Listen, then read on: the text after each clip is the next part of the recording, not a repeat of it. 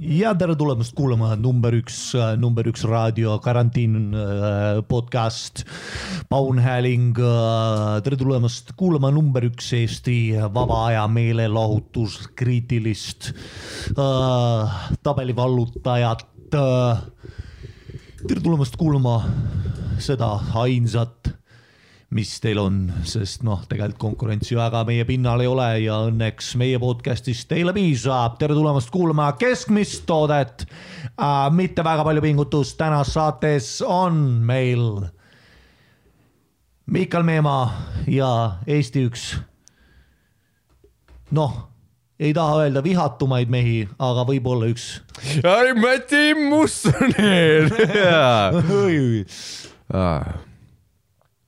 me peaks tegelikult tegema seda introt hoopis, vaata, kus me teeme seda Breakfast Clubi.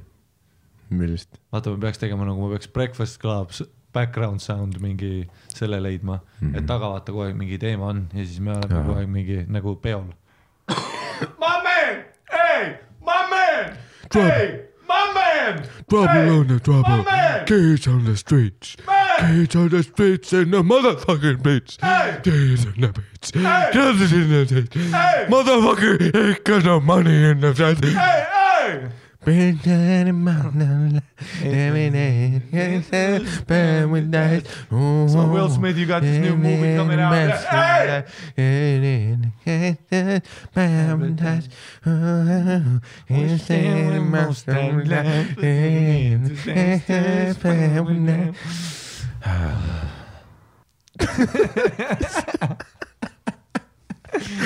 kõige, kõige krüptilisem bitt. Jesus walks. God, show me the way. break me down. break me down. You gotta show me the way. You gotta break me down. You gotta show me the way. You gotta break me down and show me the way. Show me the way, please. Jesus walks. Then he talks. And he fucks. She's gonna fuck him. Oh, oh damn! you should too. Please, Lord, try to help me right my wrongs. Please, Lord, please. For the love of God. man doesn't break me down. Don't break me down. Jesus walks. but please, God, leave me down. Don't break me down. Jesus walks. Motherfucker trying to right my wrongs. trying to do no wrong, can't right my wrongs. I can't believe it. Jesus walks.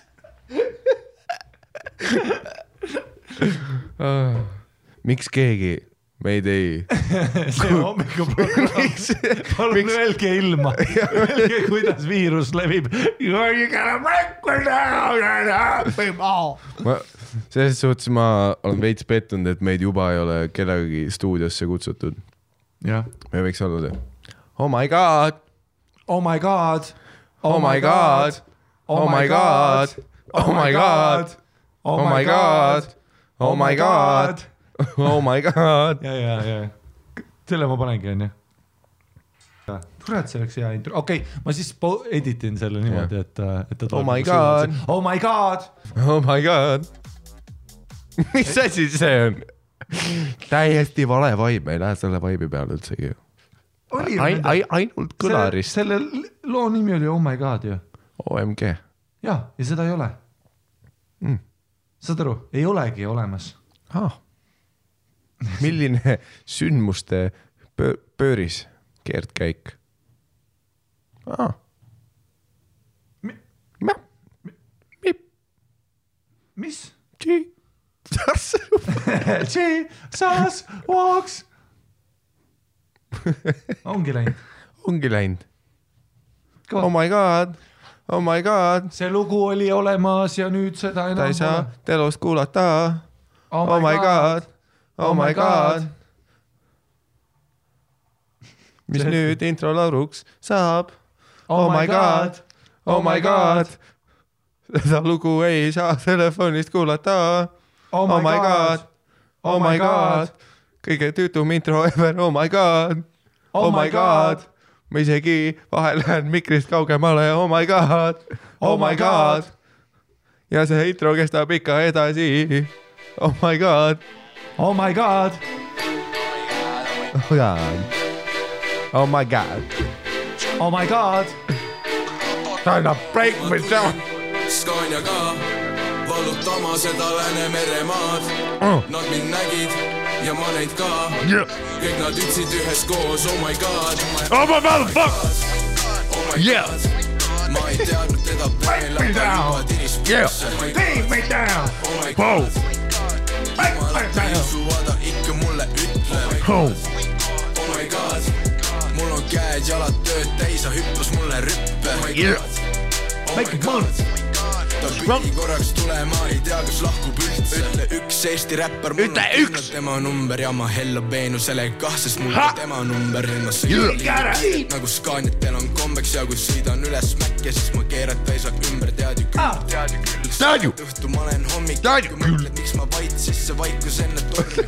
sõpradest ei hooli, pigem hoolib oma sonksi, mis siis võõraks jäävad need, kes sõbrad pole olnud. yeah, Vroom, vroom, oh my god. Vroom, vroom.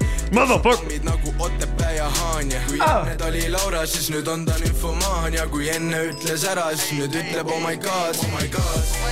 Oh my god, ma ei teadnud teda veel, aga juba tiris püks. oh my god, ja siis Oh ta pani kondoomi peale, sest see on vastutustundlik, vastutustundlik, pole sõna. Puutetundlik. kui sa ei tea sõnadest ja tead ainult kepist, siis noh, punkt E, E, oh my god, oh my god. veel üks plaat. sooduskoodiga tussisööjad miinus kakskümmend protsenti. see podcast on ainult rahaasjades kinni, meid ei huvita teie arvamus mitte üldse, ainult rahaasi jätkub Patreon ka peale seda, kui stuudio on valmis, ammu valmis, annan lihtsalt mulle raha juurde, sest neid episoode saaks veel teha, ükski pole tegelikult hea. suhtsäde on kadunud, külalisi ei tule, aga kanna raha üle ikka, sest et noh, ma tahan süüa ja mitte tööl käia. Mikael töötas Apollos kunagi, mina töötasin baarmenina, me mõlemad sakkisime oma töös. ainus, mis me oskame, on see, et mis me koos teeme siin. aga nüüd ei saa seda ka enam teha, sest et noh, kõik on cancel. Ja nüüd kõik koos. oh my god. Oh my god, kanna raha, ma ei teadnud teda veel, aga juba tiris pükse. oh my god, oh my god, palun anna raha, palun. jumalat ta ei usu, aga ikka mulle ütle, oh my god, oh my god. mul on käed-jalad tööd täis, tirin parmul alla pükse. ta pidi korraks tulema, ei tea, kas lahkub üldse. oh my god, oh my god. Oh my god, oh my god, oh my god, oh my god, Jesus fucks, oh my god, oh my god, oh my god, Jesus fucks, oh my god, korraks tulema, ei tea, kas lahkub üldse. Oh my god, oh my god, oh my god, oh my god, oh my god, oh my oh god, my god, oh my god, oh my god. lugesime kirju, tulime üksteiselt püksi. oh my god, oh my god, oh my god. oh my god, oh my god, oh my god, oh my god, oh my god, oh my god, ta pidi korraks tulema, ei tea, kas lahkub üldse. Äh, tead, mul tegevused tulevad ise noh, näiteks äh, eile öösel puuriit kukkus ümber ja puuriit kukkus öösel mingi tuule käigus nagu see väli, et mis maja seal all on jah? ja ahah, no siis tuleb uuesti riita laduda, vaata. oi, aga oli palju või? mitte eriti, ma tegin täna natuke. Ja siis ma, ma, jätsin homseks kus vaata peas ma olen see, et oh, kus kujutan ette tervet seina, mingi maja värises, tegelikult on see mingisugune väike, väike nurk, vaata kukkus ümber. ei, selles suhtes ikka nagu vastus oli, ei mitte eriti. sissesõidutee oli ikka nagu äh, ikka, ikka puid täis. aga no see on sellepärast lihtsalt, et äh, isegi kui väike riit ümber kukub, vaat siis kui nad on noh, niimoodi kaootiliselt, see hunnik tundub palju suurem kui see, kuidas ta laotult on. Mhm, seda me kutsume Tetrise efektiks jah, nagu nurgakivi Alari kunagi ütles. mm,. ta ei ole Alari.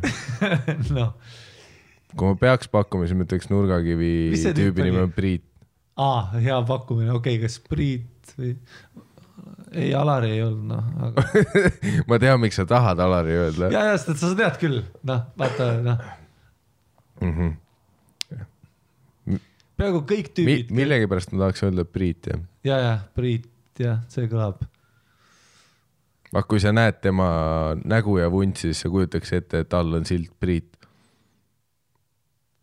ja ma proovin, praegu proovin meenutada, meenutada, kes oli nurgakivi saatejuht, aga noh, escapes Priit. me. no mingi Priit oli võib-olla, jah. huvitav, kas ta on kunagi vuntsiga ära, tal on vunts on ju minu peas on tal vunts, mm? -hmm. kuidas ta sinu peas on, minu peas on ta minu tegelikult, peast on ka vuntsi. minu peast on täpselt Tarmo Leinatam ja Alari Kivisaar nagu, Alari Kivisaari fashion ja overall pirni välimus on selline. mis välimus, Pirni? jaa, no see pirni keha, vaata noh no,. Alari. Kivisaar ei ole Pirni keha no. siuke väike paat on ikka üle ääre, noh, vaata selline. jah, aga Alari Kivisaar ei ole nagu suured puusad,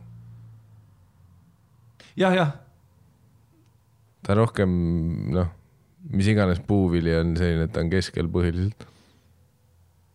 jah, võib-olla jah, vaata si- ja siis ma toongi selle Tarmo Leinatamme puusad nagu juurde, et võib-olla Tarmo Leinatamine on ka puusasid. vaata minu peas on, ma ei ole kumbagi tüüpi näinud pildis noh, või päris. sa sa ei tea kedagi, ei tea. sul, sul on paar nime ja mõtted. ei, ma lihtsalt ütlen, millised nad minu peas on ja nüüd nende kahe minu peas, Tarmo ja Alari, siis kooslus minu peas ehk siis level kolm sellest mm -hmm. peade ettekujutusmaailmast äh,, siis, siis äh, see Nurgakivi saatejuht. räägi mikrofoni. sisse, issand jumal noh. okei okay,, oli ka selline sul on mikrofon suunatud mingi plakati peale ja sa oled ise külje peal. ja see oli veits, see oli veits veider ja kohe, kui sa ütlesid seda, ma sain aru, aga ähm,. Sul on kõrvaklapid peas nagu. lihtsalt rahulikult oled viis minti timminud, nii et sa ise ei kuule. noh. et ainult sinu seda dialoogi on kuulda. jah, aa, ma vaatasin, eile ma vaatasin Netflixist äh, seda Robin Hood Men in Tights aa, see klassik on ju mm. -hmm. kus Dave Chappelle on. Dave Chappelli mm. Mhm. ma isegi ei mäletanud, et Dave Chappellil nii suur roll seal oli. ja, ja, ja, ja, ja tagantjärgi see on just naljakas minu jaoks nagu kõige sellepärast. see on nagu veits nagu antihuumor, veits nagu see, et kes sellele rohelise tule andis Jaa., nagu iga stseen.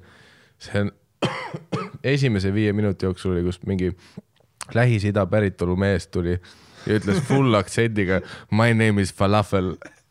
ja siis mul oli nagu jesus christ me open ime sellega. ja esiteks nagu keegi ei ole seletanud, miks Robin Hood praegu kuskil kuradi Araabias on ja, ja me kohe, ta nimi on Falafel või? me läheme otse selle peale või? jah, vaata Men in Tights oli selline täpselt nagu äh, Leslie Nielseni filmid olid ka, et ta, et üks film open'is ka sellega, kus ta sõitis ühe naistordessile lõuga nagu kohe Mhm. mm. open'is sellega ja sul oli nagu ka täpselt see, et äh, aga Men in Tightsis oli veel see ka juurde, et näitlemine meenutas ülimalt seda, mida sa pornos näed. nagu, et sa kogu, kogu, ma veits eeldasin kogu aeg, et see muutub pornoks üle.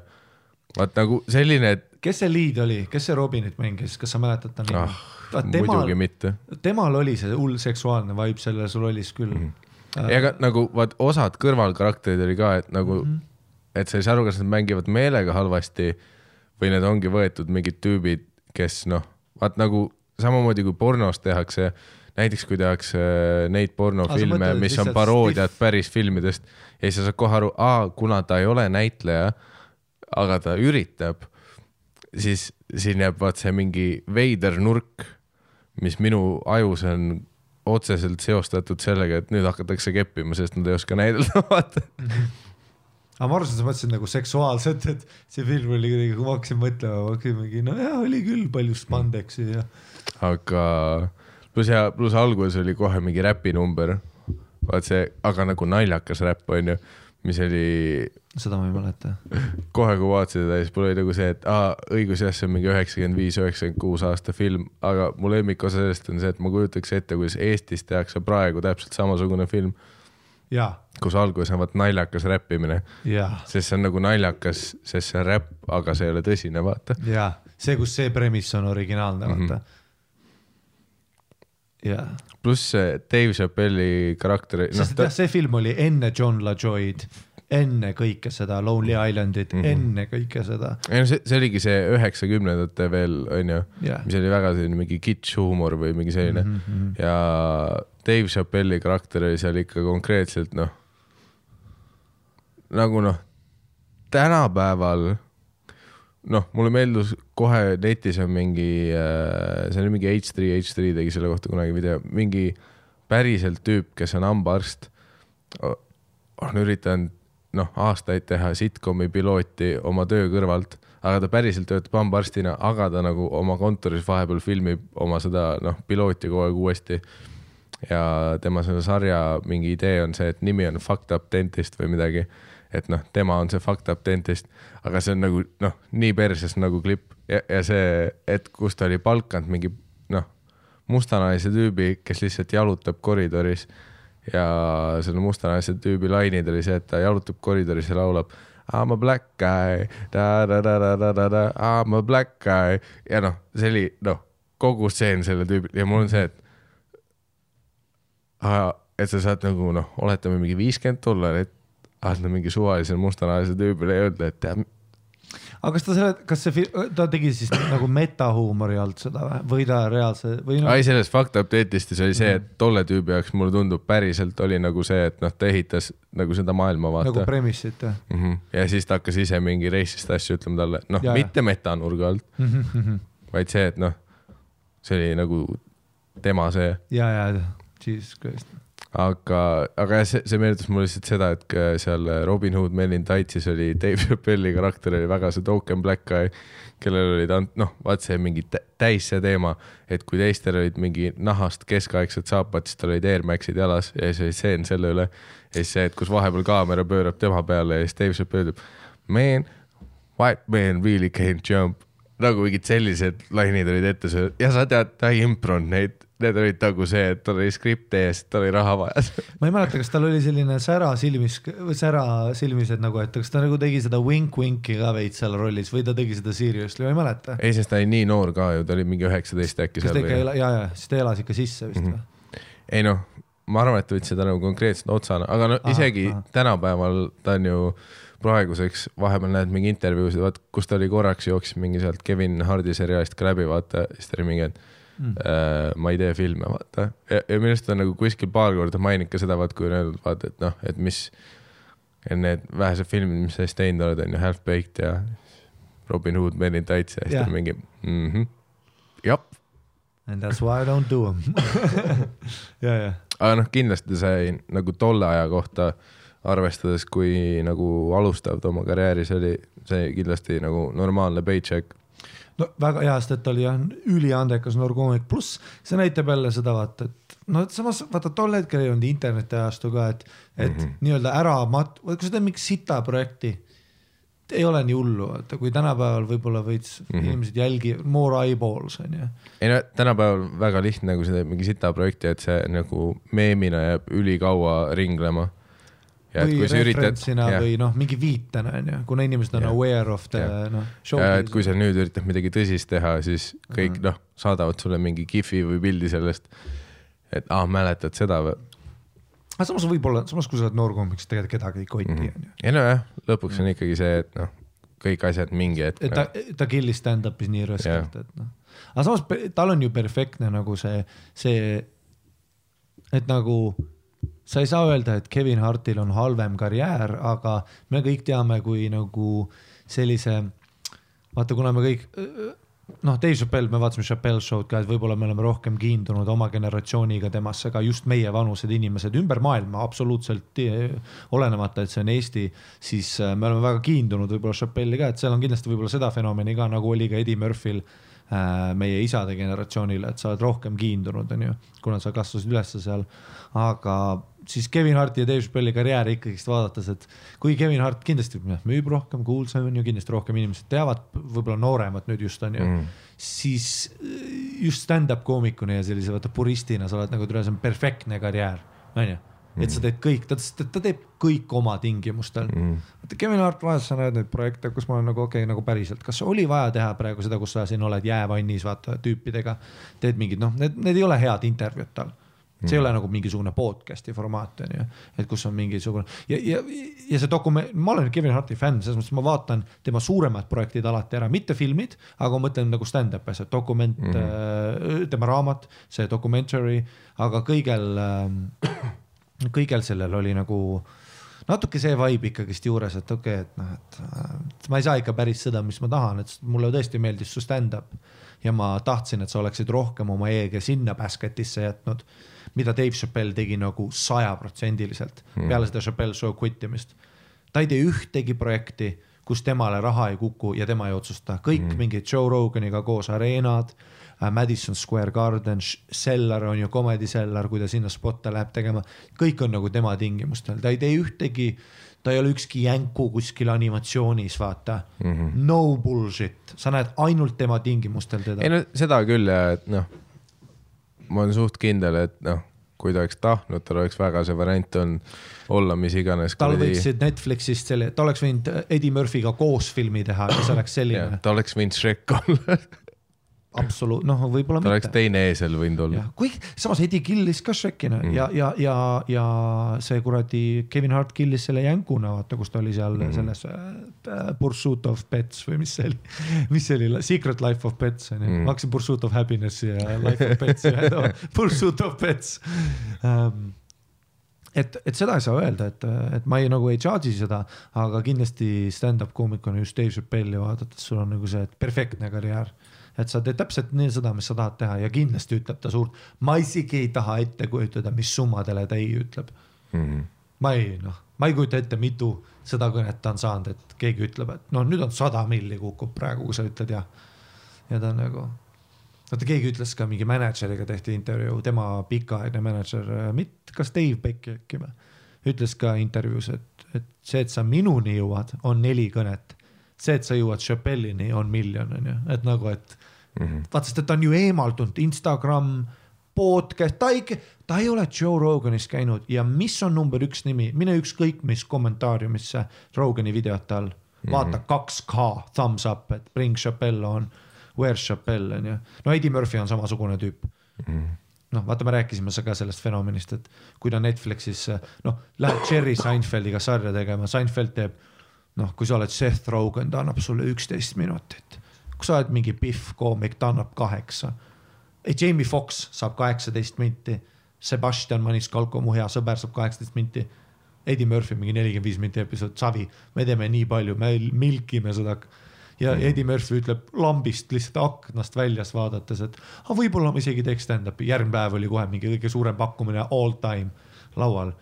et Eddie Murphy on nagu ka see nagu major mover of nagu, et, et, et ka see Dave Chappelle'i kuidagi selline müstiik on veel juures, sest et nad ei ole sotsiaalmeedias.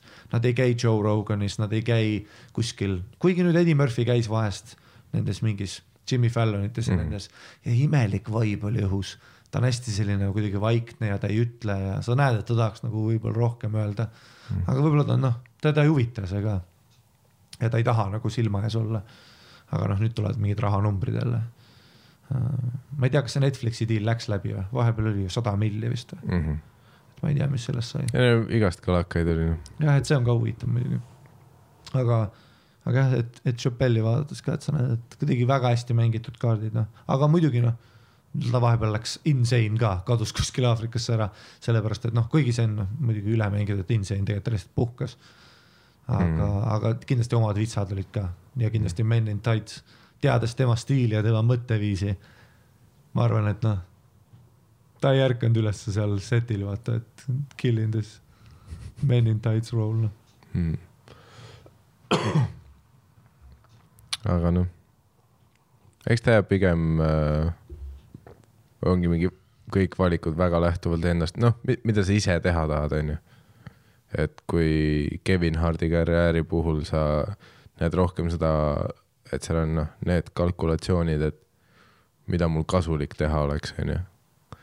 et noh, kas see samm viib mind noh, lähemale kuradi sellele, et mul on. no ta on Tiktokist kuni uudiseleheni on tema oma mm. -hmm. tal on oma uudisteleht. tal on oma tossud, tal on jõusaal, hommikujooks, raadio, podcast, saade Comedy Central deal noorte koomikutega, filmid, animatsioonid, maailma suurim stand-up tuur, dokumentaalfilmid, kaks raamatut äh,, clothing line, kõik full-time job mm. -hmm. kõik on full-time job'id, aga samas, kas see kõik on full-time job'id. uus äh, Ricky Gervaisi tuur ei pidanud suurem olema? äh, ma ei noh, mis iganes mm., võib-olla on, ma ei tea, aga. noh, muidugi, eks nad kõik üritavad, on ju, üle ka truumata, on ju. jah, aga no me räägime praegu sellistest numbritest nagu, mis on noh, aga Ricky Gervais, fair point, aga Ricky Gervais ei tee samal ajal tossuliini mm. -hmm. noh, muidugi tal on ka oma projektid absoluutselt, et ta on busy, busy, noh, sa vaatad Ricky Gervais, ta on busy, busy man. aga siis sa näed selliseid tüüpe nagu Kevin Hart ja sa oled nagu, et okei okay,, noh, see on see, ta ütleb, vaata, mogul mentality, vaata mm. Mhm. Mis on noh, ma ei saa aru, kui väsitav. Või noh, teda on väsitav vaata vaadata isegi. on ju, ma olen väsinud lihtsalt kui ma näen teda liiku-, mingi kõne ja siis see mingi noh, image, image vaata kogu aeg mingi, oma hustle, kõik see. mul oleks nagu väsinud olla lihtsalt see, kes ta on, nagu lihtsalt olla nendes hetkedes, aga veel ise olla ka, mis, mis järgmine projekt on, oota, mis see, flip-flopid, mis asja, Kevin Hart flip-flops, mis selle projekti tiim teinud, no kullast flip-flopid, amin. päikseprillid, amin. nagu see sketš oli kunagi, vaata Nicolas Cage rolle võtmas, vaata mm. -hmm. My daughter's been taken and I don't know where she is, amin mm.. et aga jälle ma ei tea, noh, see on kõik rääkides vaese koomikuna kõrvalt, et see on see klassik koomikute shit talk, vaata no mina isiklikult arvan, et Kevin Hart natuke sell out'is, vaata samal ajal ta lendab mingi kuldse lennukiga, kaksteist hoora ja Bentley on lennuki peal, kuigi seda ega ei saa sõita isegi, aga see lihtsalt on seal. siis sa oled kuskil Vancouveri open mic'il, vaata, sa oled number seitseteist noh, sind, sind pump itakse, kuna sa oled kümme aastat stand-up'i teinud. Sa oled kümme aastat stand-up'i teinud, ehk siis noh, sa saad natuke respekti siin community's, aga sa oled ülisitt ja sa pommid. siis me pump ime sind nagu neljakümne kahelt seitsmeteistkümnele, et sa saad nagu pump'i, aga mitte päris. ja sealt peale teed kolm minti pommi, siis tuled lavalt maha ja full shit dog'id Kevin Hart, sa oled mingi no Eddie Murphy niikuinii ei oska. noh, kui ta isegi tagasi tuleb, tal ei ole seda ja tead, ma nägin ükskord Jim Gaffiganiga. tere, ta on palju poolsem, kui sa arvad. Mm. siis lähed koju ja su laps küsib, et isa, kes sa oled, sa ütled koomik, aga sa ise ka enam ei usu seda.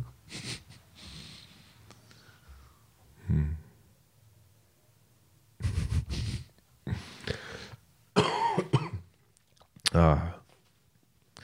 väga hea, me saime selle vana hea Kevin Hart segmendi ära tehtud jälle.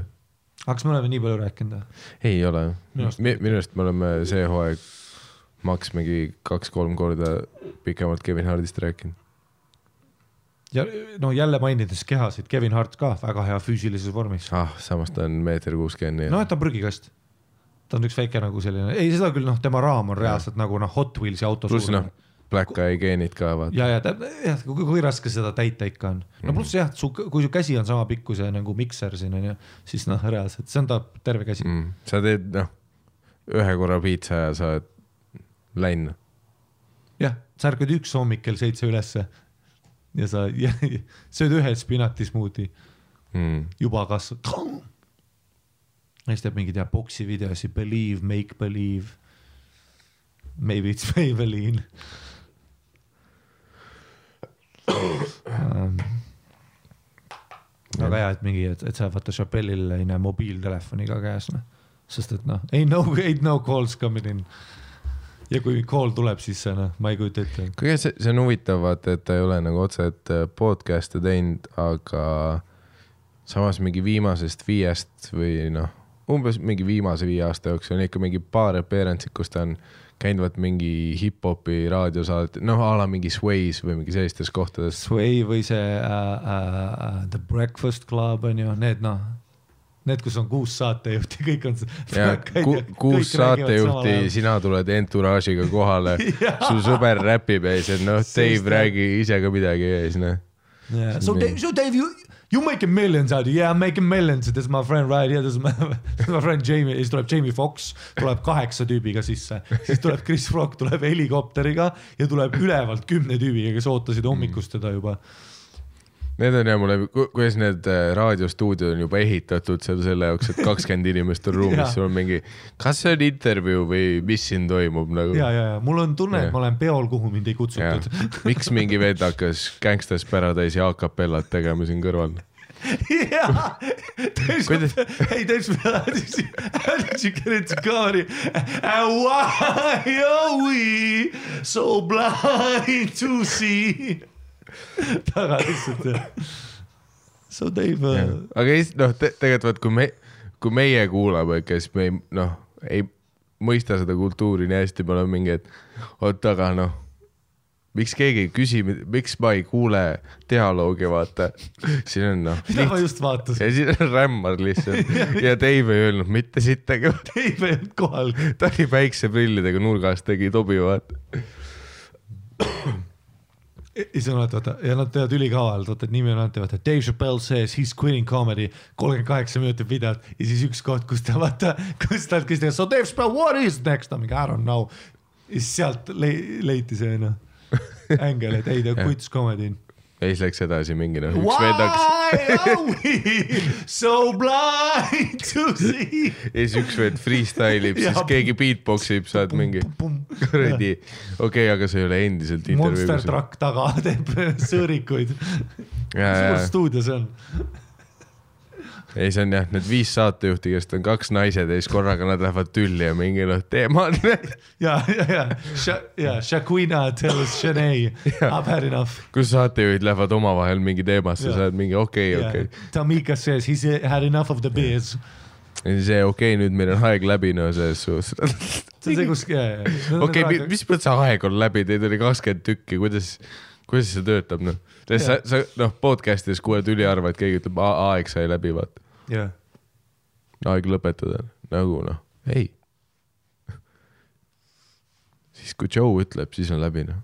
jah, kuigi see, see oli ka noh, see, see oli minu jaoks ka naljakas, vaat kui see äh, koroona asi algas, vaat siis mingi, ma teadsin, et main video kohe, mis popib, on see, et, et Joe Rogan on koroonaviirus. see vend on meie esi-spokesperson universumis. kuigi ei no Fairpoint tal käis äh, saates vaat mingi noh, päris mis iganes viroloog või keegi onju. aga noh, lihtsalt kohe, kui ma nägin seda thumbnaili, siis ma olin, ah muidugi mm, -hmm. muidugi ja siis noh, ja siis sa näed põhivendi share imas ka vaat siis yeah., ah noh muidugi, Muidugi. lõpuks usaldatav äh, allikas ja mingi Eesti kuradi arstid, asjad teevad, noh, näed Delfi uudist, arst ütleb, mine perse Jaa. siis noh, teed Youtube'i lahti. I m not a doctor Joe Rogan, but I think seda küll oleks mingi noh, tatted up, stoner stand-up koomik on ju, noh ta on mingi generatsiooni hääl praegu, kõik meievanused tüübid, kes käivad jõuksis ja loevad paar asja ja kuulavad podcast'e, vaata. Kõik on lihtsalt noh, põhiliselt me loeme paar asja tead küll need, me Jaa. kõik, oi ma loen. ja siis, ja siis põ- põhiliselt kuulad Roganist üle ja siis oled, see on põhiline. ja, ja, ja see, kus sa oled, vaata mingisugune ja Sten ütles ka täna, vaata, ütles, et aa, et ma loen seda äh, Michael Pollani raamatut, ma mingi, ma mingi, see on see tüüp, kes Roganis käib, ma juba tean, et ta on seda kuulanud ja ma juba tean, mis mis raamatut ta loeb, vaata. ja miks ta seda loeb, vaata, sest et Rogan oli mingi, it's a really good book, sa loed mingi esimesed kakskümmend lehte ära, oled mingi it really is, paned ära. Thanks, Joe. Thanks, Joe. kuulad ka neid asju, mida Jah. Joe Rogan on kuskil Instas soovitanud. This is my new favorite album, sa oled Jaa, mingi jaa. so with this Joe. hakkad ka koeraga selfie sid tegema, vaata. ja jooksed paljajalu kuskil mägedes. sa oled mingi, ja siis järgmine nädal, kui Joe Rogan tossu tõstis, sa oled mingi, ei tegelikult tossud on alati, tossud, ma olen alati tossudes uskunud. kõik su see- sõbrad on mingi, eelmine nädal sa jooksid paljajalu, siis ei no tegelikult noh, nüüd me saime teada, et tossud on ka päris head. ja, ka mina olin seal augus, tegelikult vaata noh, tihtipeale inimesed on augus, kas sa üldse DMT-d oled kunagi teinud, vaata DMT-d. tead, kui tugev on Pärdik lihtsalt mingi kõik sama dialoog. seda ma olen, ma olen näinud inimesi, ma olen näinud äh, mehi vestlemas omavahel, kes mõlemad teesklevad, nagu nad ei kuulanud sedasama episoodi mm Mhm. -hmm. ja nad räägivad sedasama dialoogi, nagu nad oleks ise kuidagi avastaksid seda ja sa juba tead, et see dialoog läheb, kuhu see läheb Mhm. mm., aga sest, et sa kuulad ikka seda Rogani episoodi, aga ma ei ütle ka midagi ja nüüd me oleme kõik mingi veidras mängus, kus me kõik, sest, et Joe Rogan hullult, kuna ta on nii mainstream nüüd, siis sa ei taha öelda ka ja ma kuulsin seda Joe Mhm. Roganis, vaata. Ja lihtsam on nagu noh, mängida maha nagu enda mõtet. ja, ja ei vaata, keegi ütleb vaata sulle mingi äh, Itaalia on suur riik, sa oled mingi ja vaata Itaalia üks, no tead kunagi Milanos oli üks tüüp, kes surus kõige rohkem. sa oled mingi mida, ei midagi. ja siis, aga see on jah naljakas mõelda küll, et ta on täiesti noh, ta on voice of a generation lihtsalt vennad on. Tatted up dude'id, kes teevad stseeni pühapäeviti oma naisega koos. Kuigi jah, sul on mingi see Joe Rogani shrine kodus vaata. vist oled thank you for another day, Joe Rogan. ja tellid USA-st neid kuradi ahvi peaga jaa see on mingi, FedExi Jah. tüüp toob sulle kuradi Kanadast kohale selle. kui, kui kallis on noh, USA-st sangpommi tellida. nagu noh, I love you, Joe Rogan. Eestis on juba kallis sangpommi tellida ja noh, aga sa tahad seda, et noh, see sangpomm peab ahvi näoga olema. jah, ma ei tunne ennast mehena muidu. aga see on mingi sile ümmargune sangpomm jah. kes ma olen su jaoks? see Rogani Alpha Brain oli ka super teema, vaata see, et noh, oma firma ja pluss see, et vaata, et Rogan ongi, Rogan noh, rääkides nagu efficiency'st on täpselt see Kevin Hart syndrome all over again on ju mingid noh, international tuurid, staadionid, samal ajal spotid, stories mm, -hmm. siis kahes podcast'is külas, homme on viroloog, õhtul on Joey Diaz, teeme savu, seeni hommikul Brian Callaniga, Fighter and Egiidile annan raha veits, on ju. siis noh, Tom Segura last lähen vaatama, kasvatan kahte tütart, elan compound'is, Disney World on kinni pandud, kasvatan tütreid. ma ei kasuta üldse telefone, mul on noh, screen time on vähem kui tund aega ja siis ma olen mingi, ma ei käi kodust väljaski, sa oled mingi, see on viies podcast täna, millest sa räägid mm. -hmm pluss su Insta on popping. alati on Insta popping, su koeral on Insta Marshall on ju, su helimehel on oma meedia, sa oled tema boss mm, -hmm. sa oled enda ülemus, naine on sul alati kõrval, aga keegi ei tea, mis ta nimi on. keegi ei ole kunagi näinud Joey Diaz, parim sõber Tom Segural, hommikuti teed talle süüa, annad talle liha. noh, käid jahil, on ju, käid mm -hmm. vibujahil, üks maailma parimaid äh, piljardimänge on ju, siis sa teed podcast'i maailma parima piljardimängijaga, teed talle veel ära, ta ise on mingi what the fuck on ju, hakkad temaga podcast'i tegema, peas mõtled, tere kuidas, oota mis asja, mis just juhtus, vaata mingi vibukütt käib, räägib sulle mingi haruldasest puust, sul juba on see oma puu tegelikult stuudios olemas, kasvab, vaata, millest teha see vibu, mis venib eriti hästi. noh, mingi selline tüüp, vaata ja, ja kõik see tema täted välimus, see savu, see kõik, isegi nimi, vaata on perfektne pakett, vaata Joe Rogan, vaata sa ütled alati täisnime ka mm, -hmm. tal on perfektne nimi, mida öelda, täisnime Joe, Joe Rogan, Joe sa Rogan, Rogan sa ütled Joe Rogan ja kui sa ütled Rogan, kõik teavad, noh, ta on nii kuulus, et isegi Seth Rogen, kes on filmi superstaar, ta overtake'is teda, vaata. noh. et, et see on äh, päris naljakas nagu selline, naljakas fenomen on ta küll jah, kuidagi läinud just podcast'i ja ikkagist põhimõtteliselt podcast'i ja stand-up'i mm. -hmm. pealt, et muidugi ta oli ka Fear Factoris ja ta oli paljudes äh, jah, Roganil isegi ma ütleks, et see podcast ja to, see ja podcast'iga seotud persona on minu arust rohkem blow up inud kui isegi ta stand-up nagu nüüd jah, nüüd jah mm. -hmm. mm. -hmm. Ei no alguses oli kindlasti, vaata alguses ta oli pigem tuntud kui koomik onju. või see Fear Factor ka jah, aga nüüd ta on nagu tõusnud sinna, kus kõik on, aa, see on see podcast'i vend. nagu ülipalju on, kes isegi ei tea, et ta aga Ah, pluss stand-up'i me teeb. alustasime UFC-ga täiskoha kommentaator mm -hmm. ka, pluss MMA leading asi on ju. et noh, jah, pluss nüüdseks ta nagu isegi kui ta teeb stand-up'i, need saalid on nagu suures osas välja müüdud tüüpidele, kes on noh, nagu nad ei teagi muud stand-up'i. ja, ja, ja kõik on üli aware, vaata. Ma mäletan, kui ma käisin seal Austraalias St Killas vaatamas, Põhjasi järtsis olid, kõik olid jack tüübid, ülikitsate T-särkidega, suht normaalsete piffidega, aga kõik olid ülimõistlikud ja noogutasid ja ja, ja, ja, ja I read that in a book, vaata kõik on bullshit vestlused. pluss vaata, see on see, et sa kuulad ta podcast'i, sa vaatad ta stand-up'i, sa oled nagu ja siis tüüpide see nägu ka vaata, kui Rogan tuleb lavale mingi what's up bitches, kõik on tüübid, lihtsalt täiskasvanud mehed mu kõrval ja vasakul ja paremal vaata, kolmekümne aastased täiskasvanud mehed, kiilakad, vaata kõik veits jacked ka, kaelakeega, ma käisin sõjaväes, vaata, aga no ma ei usu sõjaväge, vaata, sest tegelikult ma ei usu vaata riiki onju. president ei tohiks olla ja pärdikud on ülitugevad. vaata need tüübid on ju, tead kui tugevad on pärdikud, no ta ribib su näo maha ja DMT-d, ma teen hommikuti ja siis noh, need vennad, vaata, kes on nüüd hakanud stseeni tegema, kunagi olid jobud, mingid sõjaväetüübid, nüüd nad teevad stseeni ja, ja noh ütlevad naisele, et nad armastavad teda ja värki ja mingi nutavad ja värki. nad on in touch, vaata Joe Rogan tundub ka mingi üli in touch with his feelings. mingi noh, best father ever mingi alati kuidagi tütre kõrval, aga samal ajal UFC käib kõrval ja noh. ja siis need vennad olid, kui ta tuli, mäletan, kui ta lavale tuli, see esimene, see oli esimest korda, kui ma käisin nagu see nii suurt show'd ka vaatamas stand-up'i noh, see oli mingi neli tuhat kaheksasada ja noh, nüüd ta teeb ainult staadioni, nüüd on full noh, kuuskümmend tuhat, ma ei kujuta ette, mis lärm nüüd on. Aga mäletan ka kõik tüübid lihtsalt ju suurte kätega, mis noh, tugevalt plaksutavad ka mehed yeah.. ja siis ta on mingi what's up bitches, I heard this ja siis oli see hull PC culture'i aeg, vaata ta oli mingi siis ta on mingi god damn, there's a- mingi there's a lot of faggots in here, vaata mingi ütles mingi sellise asja ja kõik tüüp, veel see hääl. ma ei kujuta ette, et seal on neli tuhat kaheksasada ja see on Melbourne, protsentuaalselt seal on vähemalt kakssada gei meest, ma ei kujuta ette, mis tunne on olla gei mees.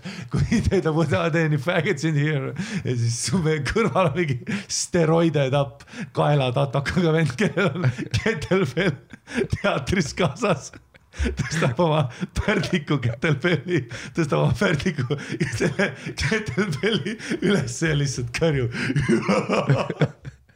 Joe Rogan, Joe Rogan, mingi hetk nad hakkasid chantima keset tema bitti ka mm., noh. kõik, ei, see, see tegelikult see, see võib ka üliraske koht olla, kus sina üritad nagu bitti teha, aga sul lihtsalt saalitäis tüüpe, kes on noh, enda peas lihtsalt mõtlevad, et issand, see ongi tema, jah, et noh. ta on siin. ei, ma mäletan, kui ma seal publikus, olin seal keskel, ma vaatasin, vaatasin ümber, kõik värises onju, kõik inimesed noh, tegid, pluss Savu Ois oli ka, kõik teavad, kõik, kõik üliüle ja siis mõned vennad, kes sniikisid puusi nii veel. ja ma mäletan mingi biti keskel, kui hakati chant hakkas alt pihta, siis ma olin mingi jesus christ, ta võiks praegu linna üle võtta, kui ta oleks nendele kuradi steroidi ahvidele lihtsalt ütleks. We are gonna do, we are gonna go out and rape women, neli tuhat kaheksasada meest olid ja siis nai-, vaadata ja kõige naljakam oli vaadata naisi, kes, kelle mees, sest vaata muidu naised veavad.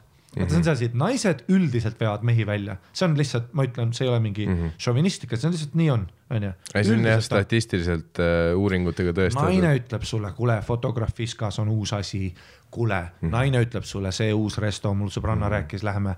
aga nüüd esimest korda need naised olid siis see, kus su täted up, vaata, kellel on, muidu on reedeti jalapäev aga üks, aga esimest korda noh, jõulu, kakskümmend neli detsember, see oli ikka jalapäev on ju, sest Rogan ütleb, vaata, mida tähendab üldse pühad, jumalat ei ole olemas ja tead, kui tugev pärdik on.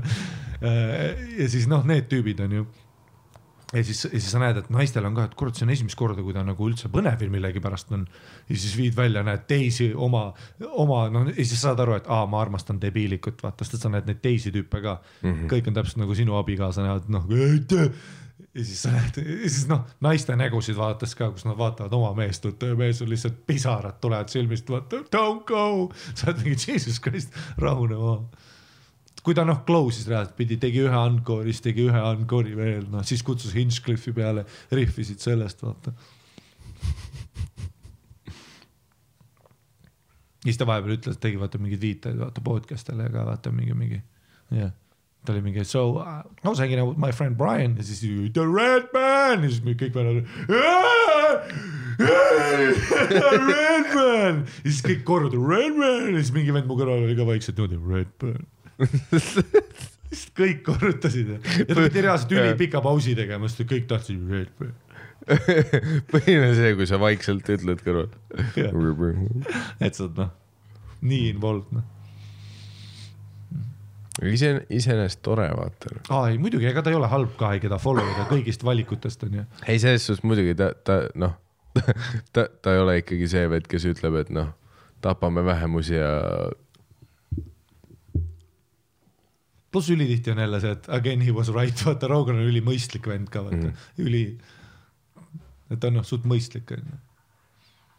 Ei ta võtab asja vabalt ikka. ja, ja ta võtab nagu hästi luusalt just, et tema nagu arvamused on väga sellised open-ended alati mm. -hmm. et ta, et kuna ta on, pluss intervjueer on ikkagist ükskõik mis podcast'i sa vaatad, ta on suht hea, noh lihtsalt kuna ta on tavaline tüüp noh. Ah, nii huvitunud ka alati, see vend on most interested guy I have ever seen, iga podcast, noh mingi vend räägib noh teist tundi juba räägib sulle vaata mingi, et noh, tegelikult mitu planeeti on meie planeedis, vaata, tegelikult on hoopis nii onju ja vend on lihtsalt noh, mõlemad küünanukid laual, fascinated vaata, kuulab iga, iga sõnaga kaasas, iga asja kohta arvamust juba teab, alati lugenud ka, vaata mingi teatrina vaata mingi, et well I don't know if you heard but there's the table theory, siis ta on mingi well it's the table and the chair theory. Ja siis ta mingi ja sa näed teadlasel endal nagu vau, siis Listen Joe Rogan. This is Joe Rogan, ainult no doctor. Listen Joe Rogan, maybe you are the doctor. ja siis ongi üks episood on ülitõsine, siis järgmine ongi Joe Diaz mingi suitsetamas saama, listen I have never sucked a dick but I have eaten one, mingi jesus christ. Hmm.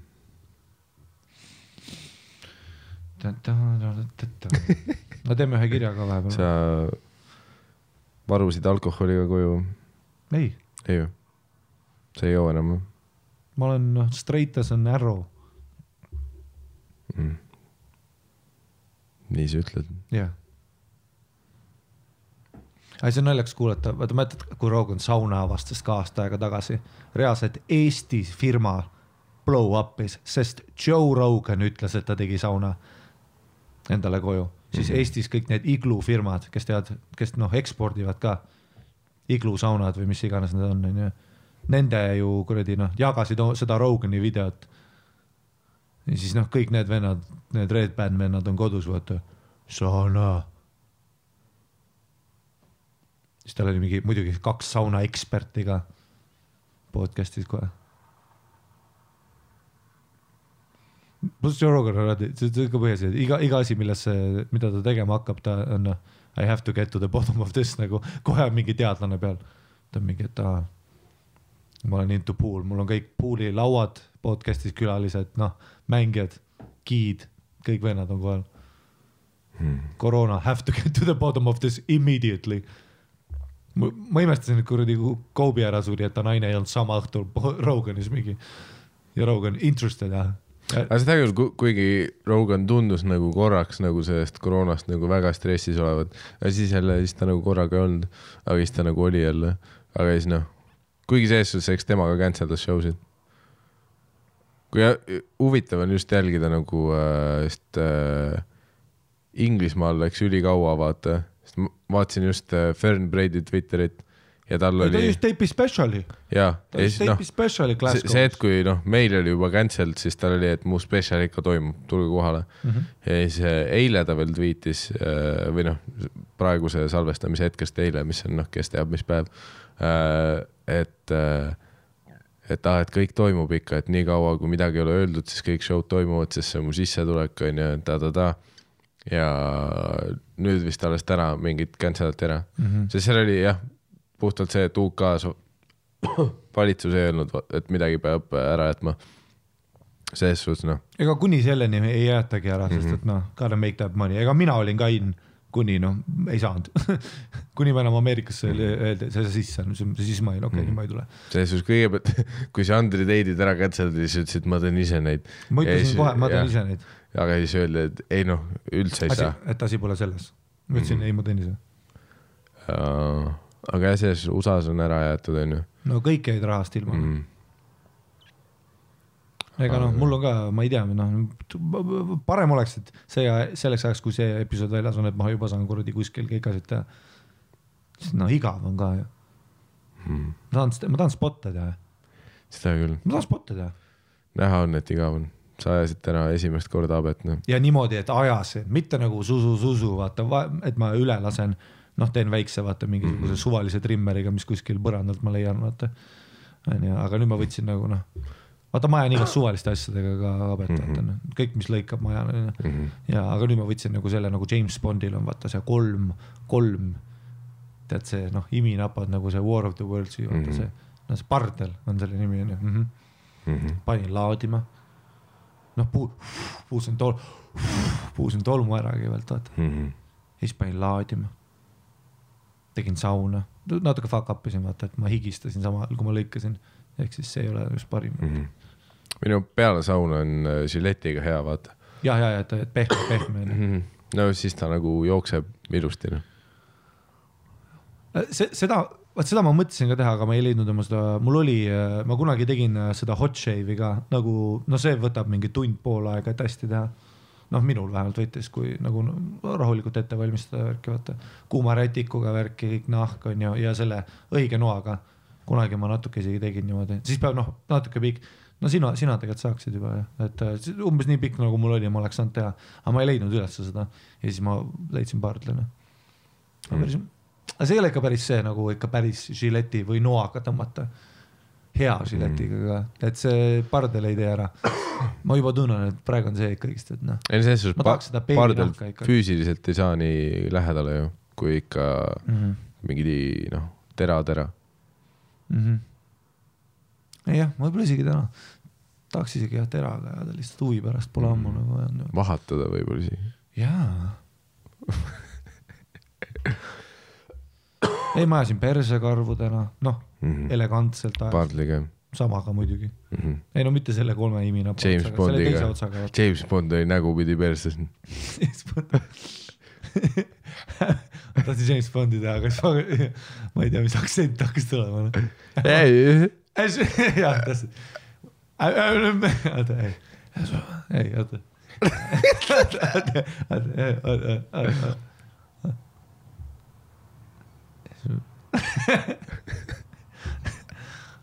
Submission.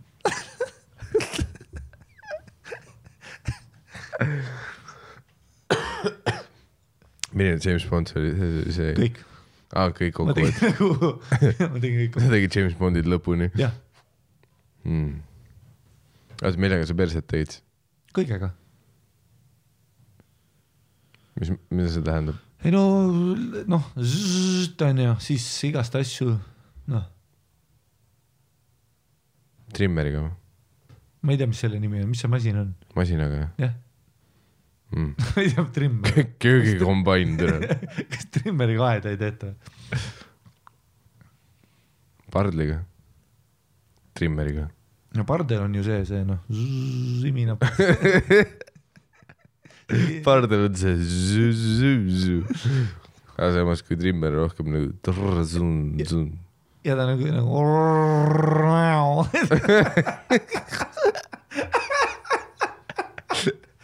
tea, tead, kui see hääl, mis su peas on ja see, täna ma olen nii sitt impressionist ka, et see hääl, mis mu peas oli, oli ikka sitaks hea.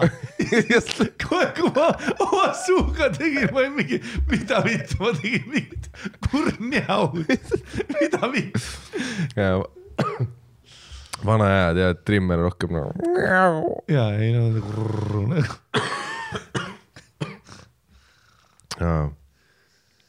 trimmeriga tegid siin, žiletiga või? nalja teed või? ükskord kunagi ma võtsin žileti kätte ja ma lõikasin oma munnile sellise lõike, noh verd tuli nii palju ka ja ma noh, full, ma, ma lähen kohe, vaata kohe, kui ma oma verd näen, mul läheb põlvist veits, vaata, mis sellepärast oli ka. Kõvaks. põlved, ei mul, sellepärast oli MMA sitt, vaata ka mulle, et kui ma oma verd nägin, siis mulle noh, mul läks pilt tasku minema, vot see ei ole hea instinkt Mhm. Ja siis äh, ei, ma tõmbasin kunagi sellise, et ma siiamaani noh, ma ei lähe, ma ei lähe. kuidas? mida sa tegid? tead, kuidagi jäi halvasti, no see oli roostes veits teraga ja vana, seal oli Nagu- üks roosteplekk oli juba peal, vaata kotid või nagu peenis? just see koti ja peenise vahe, kus sa arvad, et on jube-jube sile, aga ei ole nii sile, kui arvad. noh, vaata, et et kott tuli kaasa, tead, ta tuli nagu ah, jäi kinni, tuli kaasa ja ma tõmbasin lihtsalt tugevamini üle, vaata ja ma open isin sellise cash'i. noh, see oleks Yeah. Joe Rogan oleks kommenteerinud UFC-s seda, vaata, et oh my god, that's a cut. tead, see on see, mis, mis me juba kutsekas äh, õppisime, et äh, nüritera on äh, kõige ohtlikum tera. sa käisid kutsekas või?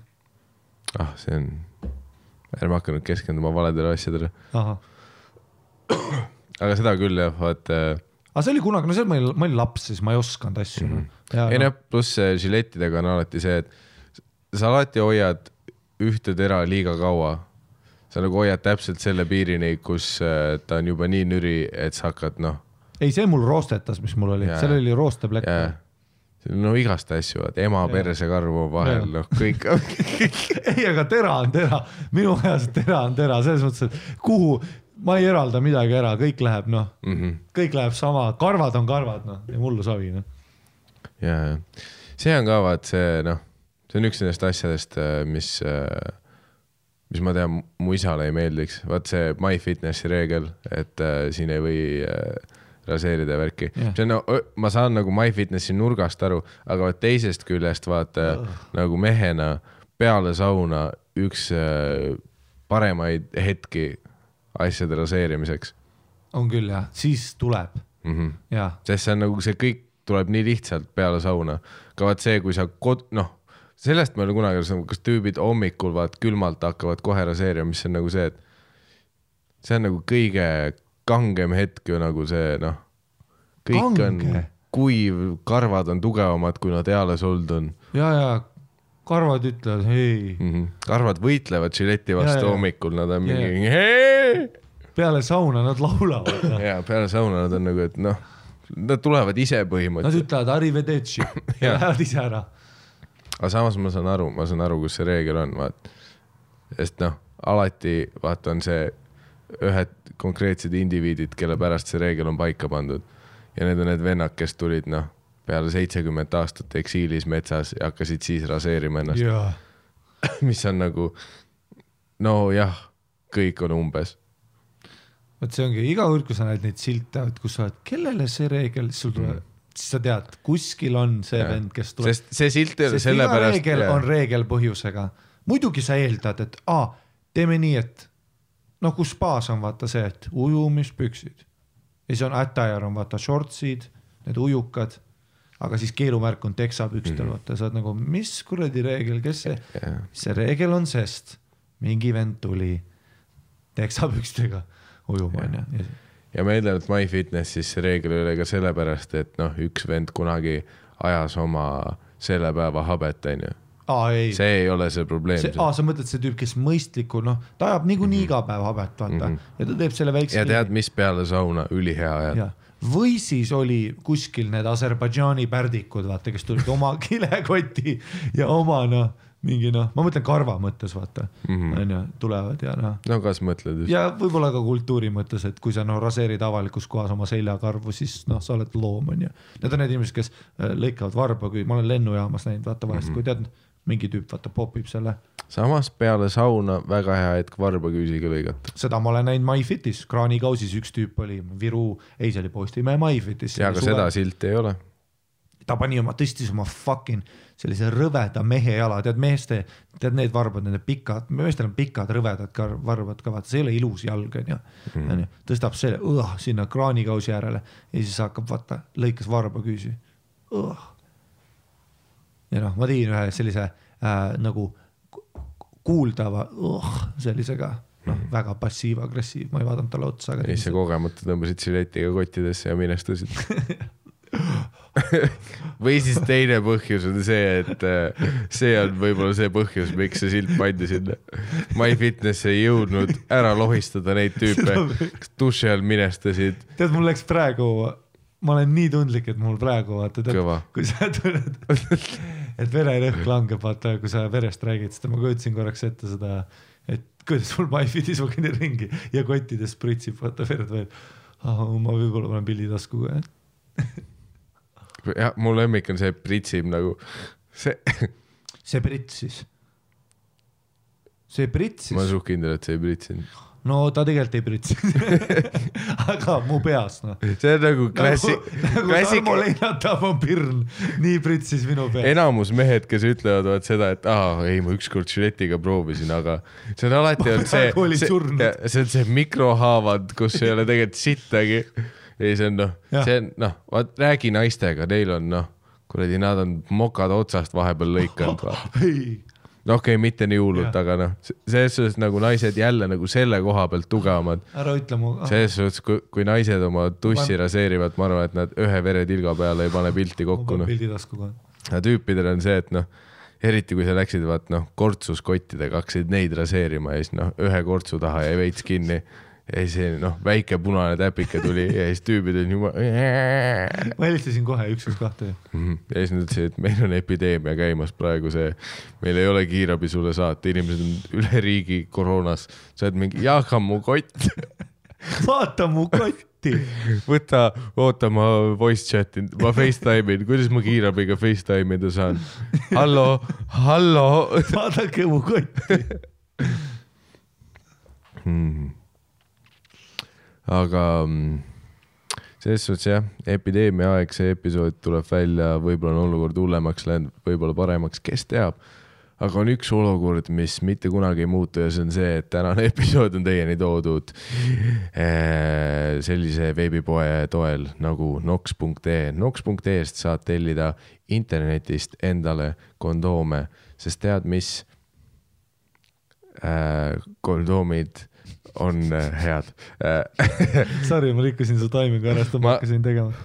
ma, ma ei ole täna skripti läbi mõelnud, noh, point on see, et äh, tead, mis äh, raskel epideemia ajal äh, noh, veel vähem tahad sa, kus toidupoes on järjekorrad, tahad kas sa toidupoe kas sa tahad, et sellisesse maailmasse nagu praegu on, kus ei ole vetsupaberit poes, toitu ei ole ja võib-olla on apokalüps, siis jah, ja tuleks. võib-olla iga päev öeldakse, et võib-olla alkomüük keelatakse, võib-olla mitte. kas sa tahad, et sellisesse maailmasse tuua uus laps, noor beebi, Walking Deadis, Mhm. hooaeg neli, kui neil lõpuks laps sündis ja paistis, et sari ei Mhm. lähe kuskile, millega nad open isid hooaeg viie, sellega, et beebist sai väike Mhm. beebizombi ja isa pidi ära tampima ta, selle väikse beebizombi. kas sa tahad, et sa saad seksuaalsel teel koroona või annad edasi seksuaalsel teel koroona? ei, sa ei taha. või noh, kas sa tahad koroonabeebit? ei, sa ei taha tavalist beebitki, veel vähem tahad sa koroonabeebit. Nii et nüüd on õige hetk, mõtle, koroonabeebi tuleb välja, tal on vaata Vin Dieseli tanktop ja siis päikse, päikseprillid ja siis ta võtab, vaata joob koroonat niimoodi, et vaata lõug läheb alla, aga pudel läheb otse lakke mm. -hmm. klonk ta, ta ei taha dissi otsa, ja klonk aga see ja on ema, ema tissid on koroona kujus. sisses ah,. nüüd sa läksid üle piiri. Aga raskel ajal saab nox.ee-st ikka tellida kondoome, need tulevad pakiautomaati, kõik on turvaline, ole ka sina turvaline, tõmba kumm oma riista otsa või nagu me teame, siis eh, Tinder on koroonaepideemia ajal rohkem elus, kui ta kunagi varem on.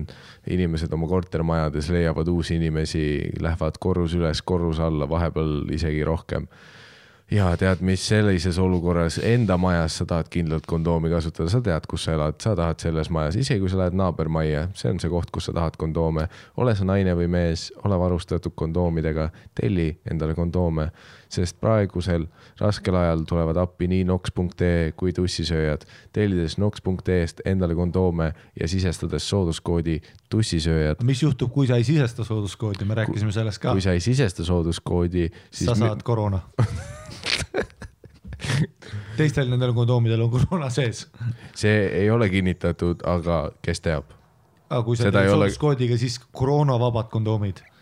no sooduskoodiga tussisööjad on esiteks kakskümmend protsenti odavamad mis on kondoomid ja teiseks äh, koroonavabad kondoomid. ehk siis sa saad diili nagu Lätist, et ilma maksudeta auto, sa saad diili Hmm. pluss sa ei saa koroonat, mis saaks olla parem? Mm. me oleme juba saanud ka osade truude kuulajate käest äh, äh, sõnumeid, kes on saatnud meile oma tellimustest pakke ja need olid äh, noh, väga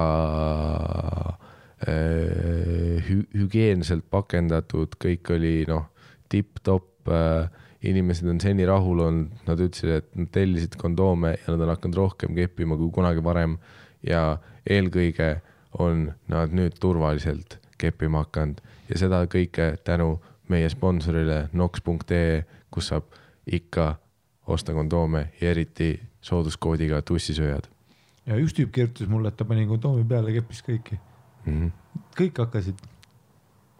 isegi see, ja üks tüüp ütles, et saatis meile pildi, kuidas ta äh, nüüd äh, käib väljas, teeb viipemakseid läbi kondoomi, mm -hmm. Lihtsalt turvalisuse mõttes, igaks juhuks igaks juhuks. mm. -hmm. nii et ole sa naine, ole sa mees, ole sa ükskõik, mis sa oled üks tüüp pani kondoomi oma koerale, mm,, nii tead, mis või? ikka läks peale. üle terve koera läks peale. aga jah, tellige nox.ee-st kondoome, kasutage sooduskoodi tussisööjad, see oli meie reklaamsõnum veebipoele nox.ee, tussisööjad.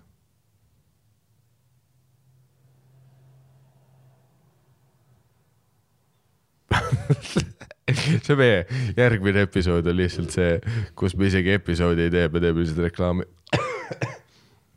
mis meie järgmine reklaam on? ei no see ongi lihtsalt, nojah, järgmine episood ongi lihtsalt noks.ee, midagi muud ei ole. davai, peace. ja see, me oleme karantiinis olnud, millest sa tahad, et me räägime? aa, ma tegin täna äh, keharaskusega kükke, litt oli.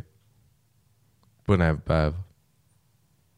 aga tegid täna, mis sa siis trenni tege- läksid tegema, kas sa leidsid Kivimäelt selle koha üles, mis ma ütlesin sulle?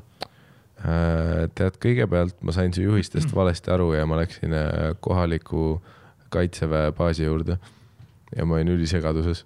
Aga läksid päid sõjaväkke kirja ennast? Äh, kõigepealt ma käisin seal, teenisin aja ära, siis ma jätkasin otsinguid, siis ma, lähedal oli lasteaed ja siis ma olin pikalt selle lasteaia aia taga, kus oli kirjas, et äh, äh, suletud territooriumil viibimine keelatud.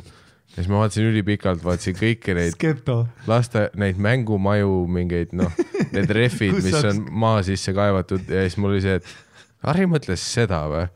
nagu, sest mul oli nagu see, kuidas, need on kõik nii madalad, kuidas ma siin lõuatõmbeid teen, vaata nagu kuidas ma mängumajas lõuatõmbeid teen nagu.. mõtle hea, kui ma terve aeg oleks käinud lasteaias Mhm. tegemas.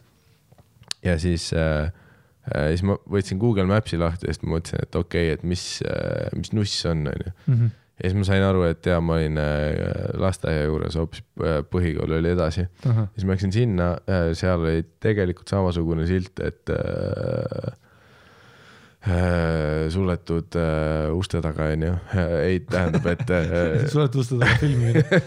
et ja, et äh, suletud territooriumil viibimine keelatud ja siis ma noh, eriti sketšilt luurasin lihtsalt ümber terve selle põhikooli territooriumi, sest ma üritasin nagu näha, mida sa mõtlesid. Aga seal oli lihtsalt, seal ei olnud väga, sa ütlesid mulle, Balkan ei olnud palki, oli küll, ei olnud. oli küll. Kivimäe põhikooli hoovis ei olnud palki. ma ei tea, kas ma hoovi nüüd läksin. minu arust ma ei käinud hoovis.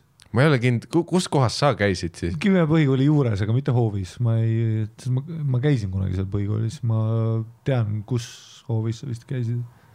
jaa, see literaali põhikooli hoov okay, seal on mingi. kuuekümne meetri rada ja siis üks mingi pesukuivatus kuradi kang noh. kas selline tüüp nagu direktor oli ka juures? muideks ei olnud, kõik olid vaheajal praegu või noh, tähendab karantiinis äh,. aga siis ma läksin sinna äh, tervise jõuväljak, park, mis iganes, sinna tagasi. okei, okei. siis ma tegin seal äh, no tippe seal saab teha. tippe ja siis seal on äh, mingi Mis- veider seadeldis, kus on juures kirjas nagu tegemist oleks sõudergomeetriga, aga see tundub rohkem nagu mingi seljaharjutus. ja see, kus su perse liigub, onju. ei no see, et istu peale ja siis ja. tõmba, tõmba kätega, aga see tundub nagu noh, see ei tekitanud mulle väga ergomeetri tunnet, vaid rohkem äh, ikkagi nagu see, et see on midagi seljale semikeha raskusega. Pluss hästi palju mingi veidraid asju, vaat kus seisa peal ja liiguta oma puusasid, mis pask see on, lõpeta ära. Need on vanainimestele, Jah. Mikal. kus mu palgid on, jaa, aga kõik ei ole Rocki filmist. kus on palgid? Maiu on kaheksakümmend üheksa ja tal on koroona. ta läheb natuke oma puusasid liigutada. ei, see oli see mingi noh, rei- äh,, mis see oli, reiesirutaja või mingi selline asi. nagu see, pane ja. Jalad vastu posti ja siis nõka-nõka. jah, vana hea nõuke. pluss see on ka mingi noh, sellise nurga all, et see on mõeldud tegelikult mingi meeter viiskümmend inimestele. ehk siis noh, üli ebamugav ja noh, tolles äh, asendis noh, enda keha raskusega noh, õhtuks võib-olla tunned midagi. mis korduse sa tegid siis, keharaskusega kükk või? ei äh,, täna ma tegin äh, seda. tippe niisama, tippe tegid mingi kolm korda kaheksa või? või midagi siukest. mitu, ma ei tea. äh, ma ei lugenud, ma tegin äh, To Failure aa, no sa oled loom ka. äh,, mis, mis, mis ei olnud ülipalju, sest mu käed olid külmunud ja mul oli jope seljas, kurat, ma ei teinud täna sittagi. aga põhimõtteliselt jah, nüüd ma hakkasin äh, kodus äh, vaikselt äh, noh, diivani peal saad neid äh, ni- nii-öelda, mis need ongi, Bulgaaria kükid või? Et üks jalg on diivani peal, teine põranda peal mm -hmm. ja siis teed nagu veits sellist äh, väljaaste moodi. ja äh, veits keharaskusega kükke ja siis äh, täna tegin äh, ühe ühe jalaga kükke, nii et ma lähen tooli peale istesse ja püsti. nagu Aga- püstol squat ja ka Jah. toolil ja jah, mm. -hmm. mitu kordust? Ma ka ei mäleta, mul on üliraskused lugemisega, ma ei oska numbreid sa Jah. lihtsalt teedki, kuni feeling on right või? mm. -hmm. see on väga ebastabiilne. no ebastabiilne on mu keskmine nimi. That's that's what they call me, that's what's up. I m loco. Don't you know I m loco? ja, jah, no väga hea, vähemalt sa tegid midagi, ma ei teinud kord midagi. jah. Pluss ma leidsin äh, keldrist, et tegelikult oli mingi antel ka, ossa, üks Antel jah? kaks, aga ossa, veits sketši on äh, mingitel ketastel on augud sees. mis probleem on? aa, et sealt on veits seda liiva välja jooksnud, nii et noh aa, liivaga täidetud jah? mm.. ei no mitte mingi kvaliteetsed antlid, aga no mulle tundus, et kui sa neid väikseid kettad otsa kruvid, ma ütleks mingi noh, circa kümneseks sa ei tea seda äkki. sa saad teha pea kohal näiteks väljaasteid, vaata. et sa hoiad pea kohal seda sirge käe peal. nagu sangpommiga on noh kõige parem seda teha, aga antliga saab ka väga ilusti. astud äh, just tahapoole väljaastet, sellise pika väljaaste. noh, mingi kaksteist korda kuus või? kolm ja Mm. kolm siis noh, kaksteist seeriat kuus korda ka variant noh, mix it up mm. You. gotta mix it up. Ma lugesin ühte raamatut, mis noh oli äh, äh, Joe Rogani poolt soovitatud. ja seal oli ka, alati oli raamatu nimi oli You gotta mix it up ja see ütles sellest, et, et noh, löö oma naist ja müü oma maja ja siis alusta uuesti vaata ja ma tegin veits Mm. see on üks äh, tuntud raamat. seda küll Rogan saaks päris hästi trollida niimoodi õrnalt hakata push ima vaata, et aa, et müüme oma maja maha, vaata, et kolime kõik metsa, vaata mm. -hmm. Who's with me, tule siit tuleb mingi kolmsada gorilla, gorillat, vaata mm., tuleksid sinuga. ja ei no kui Joe Rogan ütleks, et lähme kõik Viru rabasse, see oleks putsis noh jaa, see oleks putsis. mm..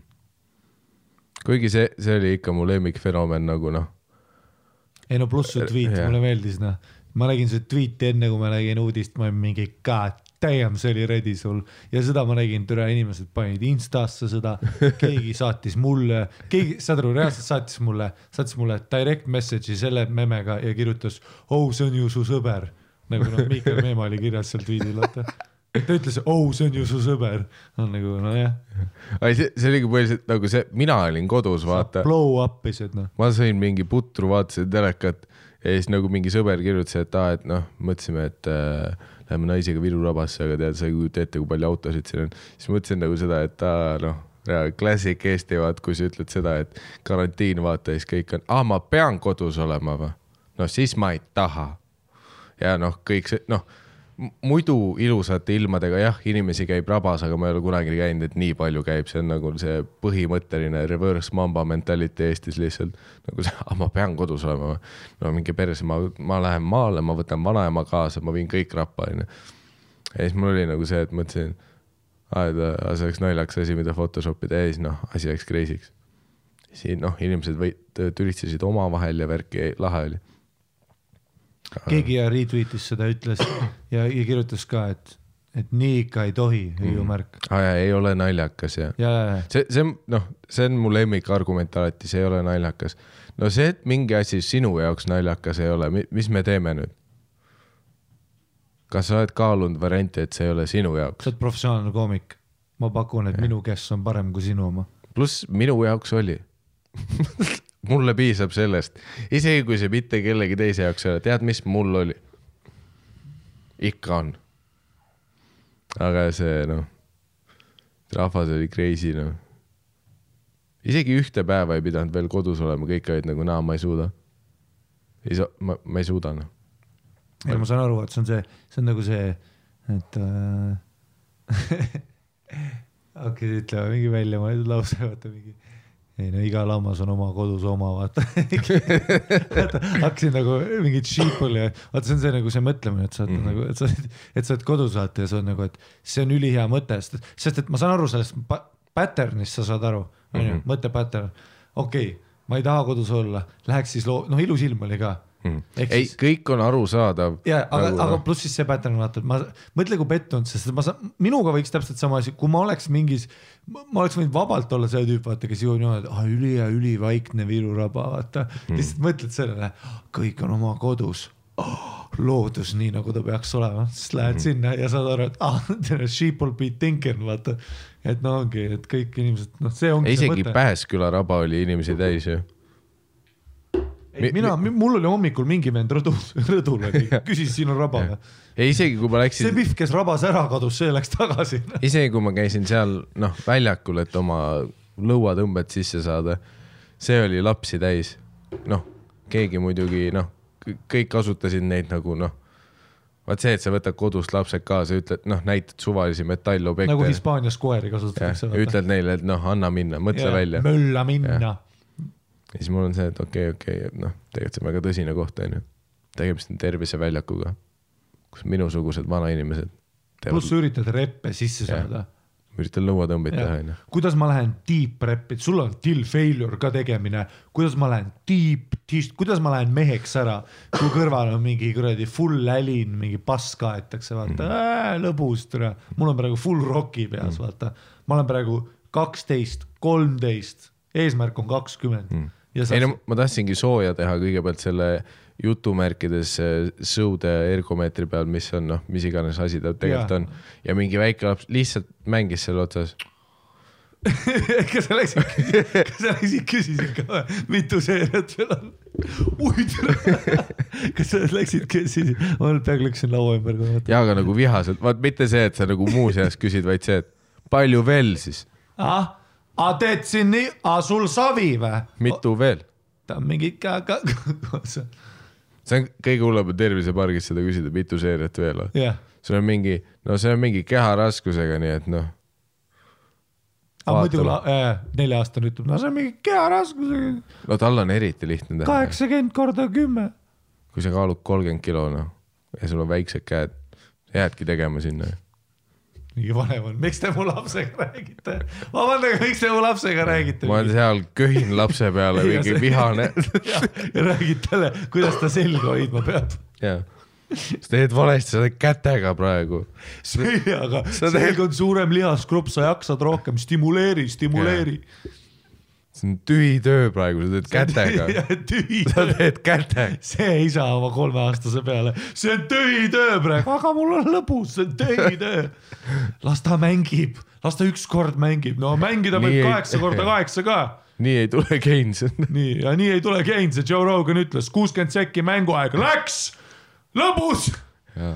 Liiga, nüüd on liiga lõbus, sa ei väärtusta enam väärtusi, nüüd sa arvad, et kõik on elus kerge, ma ei taha seda.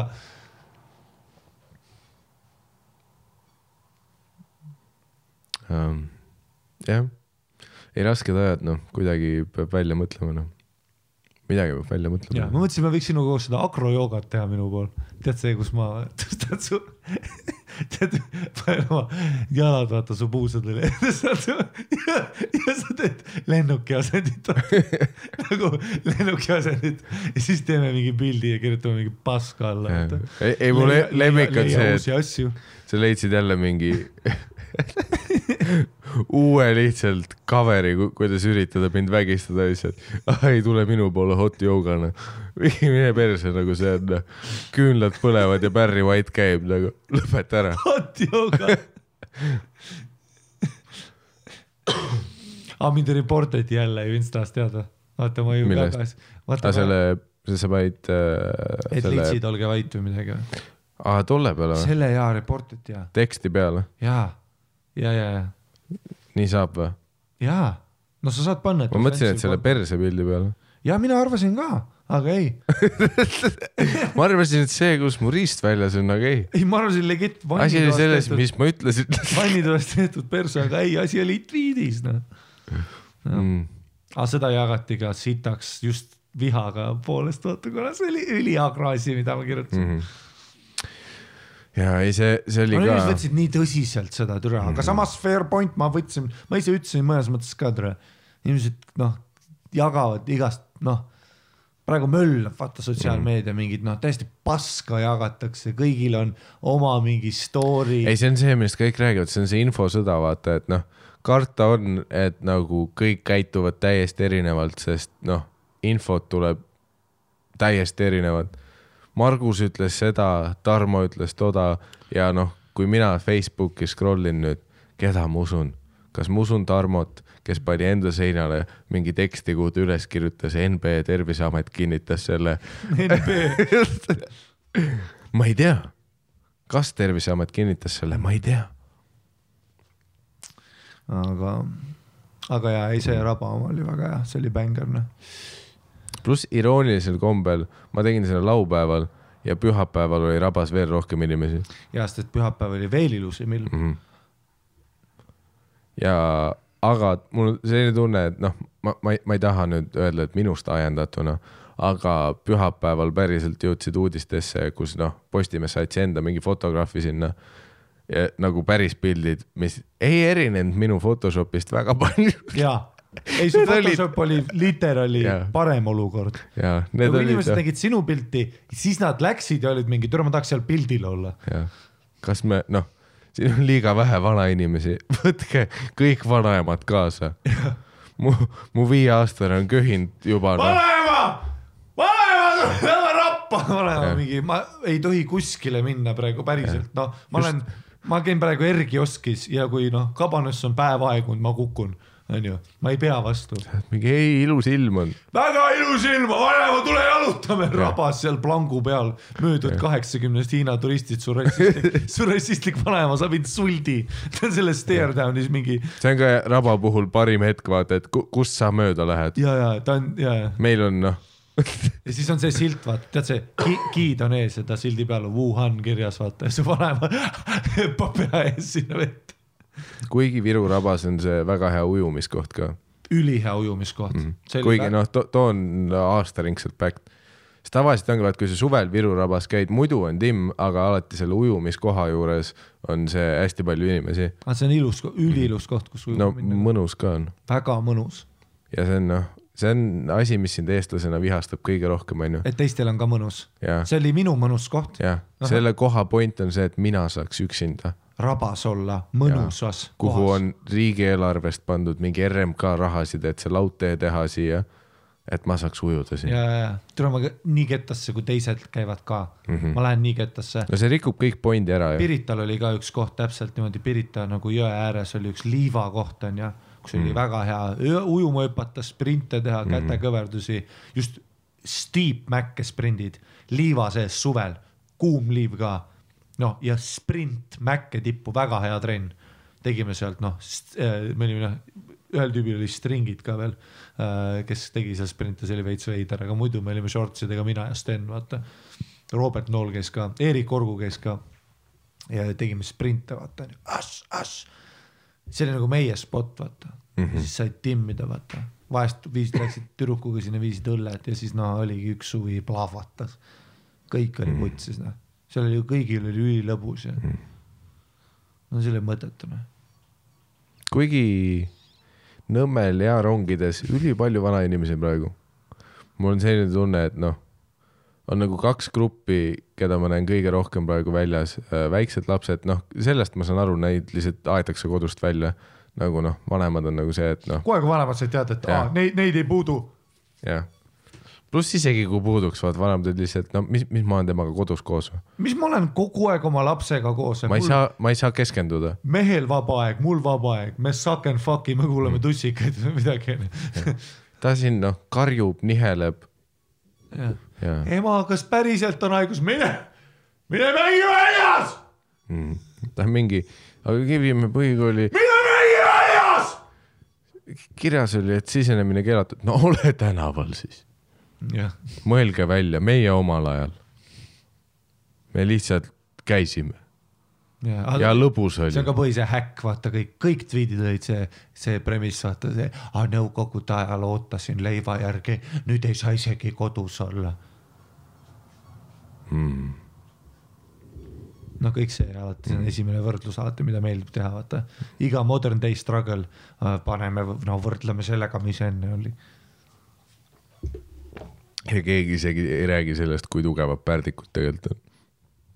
ja tegelikult, kui sa DMT-d teed šamaanidega ja oksendad üheksa tundi jutti, tegelikult on üli. ja põhiline on see, et mis ma rongides näinud nagu chill ivaid vanainimesi. vaat need, kes ma noh, saan aru ka, ei tegelikult keda kotib, noh, ei no tegelikult noh, ega mind, mind null, noh, ma olen siin kohvikutes, ma möllan, ma käisin loomaaias, ei noh, sa, sa käid jagamas noh, ei ma möllan. sa kuradi suudled vanainimesi. kes ta lõu vanainimene, ma köhid peale veits kes ta lõu vanaema. jah, ei noh, ma käin, noh, käin vanadekodus aitamas. ei, sa oled kindlalt patient zero noh. sa oled, ma olen patient one, sa oled noh, ma ei kujuta ette, palju see Eestis levitunud oleb praegu. rahunev sa annad vanaemadele klamüüdiat ka peale. tasuta diilina nagu jõuluboonus. kuigi jah, see noh, see saab ikka rahva olema esimesed maigid, mis tulevad äh, noh, kui, kui lõpuks teha saab. Spot ei saa onju. ai, see, no keikad on cancelled. aga ma mõtlen, kui, kui lõpuks kõik uuesti avaneb nii, nagu noh, mis probleem on? et sulle ei meeldi või? ei no meeldib, aga noh, lihtsalt noh, esimesed open mic'id noh, kujutad ette, noh, see, sest samas sa ei saa tulla, sa ei saa peale noh, mingi kuu või kahekuulist eksiili tulla lavale ja teeselda, et meil ei olnud just see teema, et vetsupaberit ei olnud. aga noh, teiselt käelt sa tead, et on noh, ja, ja ka mingis mõttes õigustatult need inimesed, kes kohe, kui nad kuulevad, kuidas esimene open mic'il hakkab rääkima, et noh see koroona ja siis kõik mine munni. aga samas teisest küljest jällegi sa ei saa seda mitte adresseerida, ma ei saa nüüd rääkida, et teate mis, ma üks päev käisin poes, ei, pood oli kinni, mis see mõttes see on täpselt nagu Melbourne'i koomikud rääkisid mulle, et praegu see Austraalia põles pool aastat jutti onju mm. -hmm. no tere, teisel kuul on see häkk mm, -hmm. aitab, aga samas noh, publik on ka väss, aga samas üliraske on rääkida oma noh, sellest, et vaata, et pistaatsiapähkel on nagu mm huvitav, et ta ei ole valmis, aga nagu on.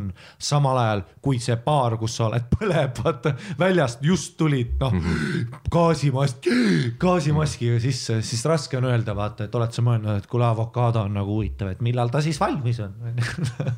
samal ajal kui terve riik mingi põleb, noh, aga ütles, aga samas publikud ise noh, kolmanda kuu pealt oled noh, oled jumala väsinud sellest, noh, iga nali on tehtud. kuigi noh, see, see peab tulema lihtsalt, see on Ah, nagu noh, see on loomulik asjade käik. siis tuleb hea, kellel see parim, ja siis aga samas mulle meeldib, et no mingid tüübid nagu Margus Toots, putsi, no Jeesuse pitt parem, parem kui kunagi varem. seda küll, ei, seda Ma- küll, see vend ei kuule. ta ei saa arugi, et ta karantiinis on. kusjuures ma arvan, et kui ma Tootsile ütlen, et no, et mis vahepeal, siis ta mingi, mis, mis koroona, mis see oli? ma arvasin, et lihtsalt keikasid. ta on see klassik vend, kes kutsub seda koroonaks ka. ja koroona. tead küll, see koroona minna. ei, ta ei adressi seda, back in the game mm, -hmm. uued tag'id. sama bitt, aga või noh, kindlasti noh, see lihtsalt see, see tuleb läbi elada, noh kõik see, et noh, teate, mis ma olin no, kaks kuud kodus, panin jõulud pihku, noh, kõik need onju. no ja nüüd me teame, millega sa open'id. ja tead, mingi hetk naine väsis ka ära ja siis ma olin noh, aga ma ei väsi.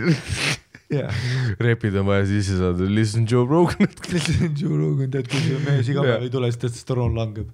jah, see, see jah, kus sul on noh, kõige veidram nagu see noh, mida see su psüühikaga teeb, kus sa noh, kodus teed mingi kätekõverdusi, keharaskusega asju ja siis vaatad Joe Roganit, vaatad kuradi spetsialit, siis oled noh, paned pihku ära siis lihtsalt. vaatad Joe Roganit, siis teed paar sangpommiga, mis on ostetud Joe Roganit, Joe Rogani näoga sangpomm onju, noh, ta reaalselt meenutab juba Pärdikut onju. siis teed Joe Rogani neid alfa brain'e vaata. ja noh, kui ma olen kaks kuud selles augus elanud, kuidas ma saan mitte adresseerida Joe seda? Roganit, Jah. laval on Joe Rogan Joe Rogan.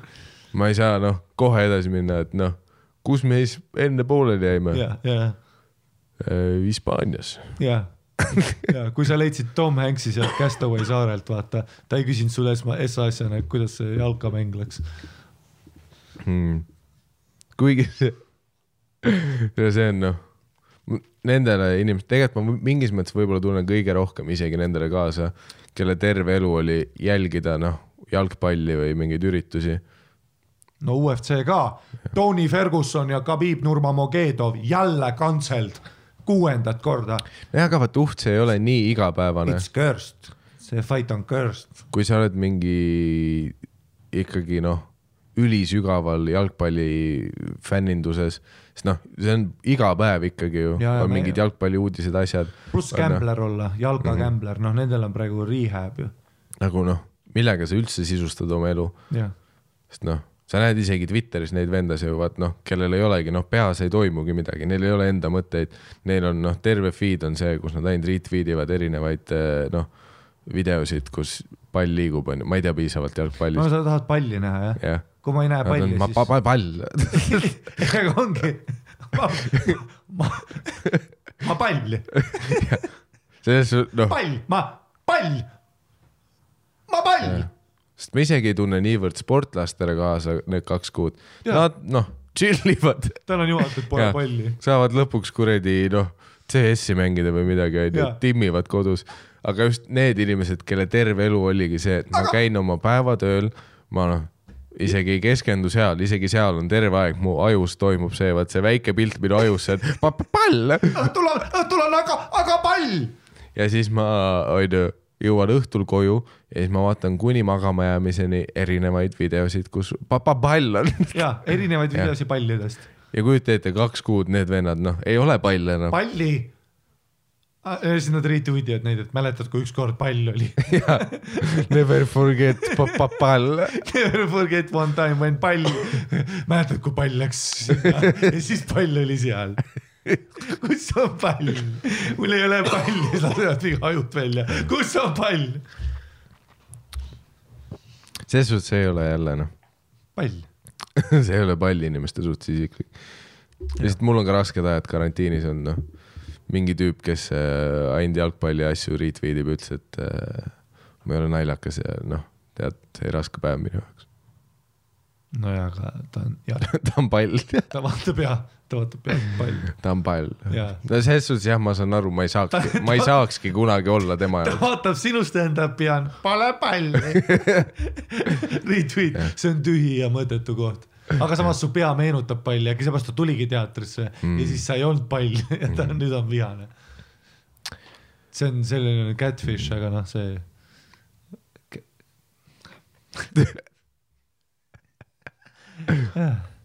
See on noh, sa pole pall, kõige, kõige parem on see, et see, et kui me salvestame, review pole pall. see, et kui me salvestame, on see kogu asi mingi kolm päeva kestnud. ja siis me oleme huvitav, mis kahe kuu pärast on. sa oled mingi noh, juba luusingid kolmandal päeval lihtsalt. no keikat tahaks lihtsalt teha, ei mul on pohhu, ma lihtsalt tahan keikat teha ja ma tahan kohvikutes chill ida niimoodi, et noh, seal on tahaks- teisi rahvast ka. ma tahaks MyFitnessis käia ja, ja, ja show sid teha. okei okay,, võid äh, opalt ära istuda. sa nagu küsisid nagu jõulusoove. ja, aga see ongi minu selle aasta ainuke jõulusoov. jah, okei okay,, väike Miikel, istu ära. ei no kõige hullem ongi vaat see, et kui mingid noh, öeldakse, et sügisel tuleb uuesti, see on nagu mine munni. see jääb ka ära, vaata. siis ei saa ka maiki tuua. Oh my god, mõtle, kui sügisel jälle nad lähevad närvi, lihtsalt teeme koos ära. aga see on ju lihtsam tegelikult, teeme koos ära. Mhm. mingi saja kahe aastane sai hakkama, lugesin, noh, Joe Rogan jagas mm. ei, oli mingi artikkel, saja kahe aastane sai hakkama, teeme. kuigi täna oli just mingi artikkel, kuidas mingi kahekümne ühe aastane sai surma ka. no jaa, aga no ta oli siuke noh, tead noh, ta pall, pall, pole palli siis suri ära. et noh, ta igatses palli rohkem kui noh, see oli heartbroken, ei, aga see- no ma ei tea, no ei, ma saan aru, ei, aga fair point, ei muidugi, kui ma saan, kui ma saan koroona, koroona äh,. sul on kindlalt juba. kui ma ja kui ma suren ma, suht kindel, et mul on ja kui sa, kuna sa oled minuga noh, terve see aeg koos olnud, seda küll, sa oled päris kaua haige. mina sinu sees, sina minu sees. nojah, seda küll jah. ma ei ole haige kaua, terve aeg haige olnud. ma olen ainult köhinud. aga samas ma köhin suht aastaringselt. Siit keha. video vaata eelmisele podcast'ile. no igatahes. ja viide nende ma Patreonis. olin, ma olin Elronis ja siis äh, üheksateist minti, nii kaua kui olid, sa sõita, sõita on Balt-, nii kaua kui sa sõita on Balti jaama. Balti jaamas. Carbone. Äh, siis üks tüüp tegi telefonis või lädramälus oma sõbrale ülikõva, tal oli veel polüfooniline helin ka, et sa tead, et tuleb fun one, kui sa kuuled polüfoonilist helinat mm. -hmm. no monofooniline on kas vana inimene või su elu on täiesti putsis mm, -hmm. see on kurb, sa jäid lastest ilma see on mingi, no onju, aga polüfooniline nagu lifestyle ikka onju. et sa hittisid mingi spetsiifilise aasta telefonides ära, sest et noh, kuni läks muusikaks ja monofooniline, polüfooniline oli reaalselt mingi üheksa kuud thing onju. ja see käis, nagu, et oh this is gonna be a fun one, sest ta juba ennem teenide aega oli, noh vaata, kuhu te lähete, tal on vaja, et aa, mis see sinu asi on. see põhivend, vaata, ma lihtsalt tahan piletit. ja, ja siis oli see polüfooniline käis ja mul oli nagu wow, this is gonna be a fun one ja siis open'is ja tegi terve üheksateist minti, tegi oma sõbrale koroona bitti, aga ta ei saanud aru, tema bitt oli see, et ei ma noh, Corollaga Corolla, Corolla. Ja siis sa kuuled, et see tüüp ei saa aru, siis ütleb, no see on see viirus, siis ta on mingi, ei mis, vaata praegu on, vaata inimesed käivad. Ja siis seletab terve aeg see Corolla, Corolla, ei mis?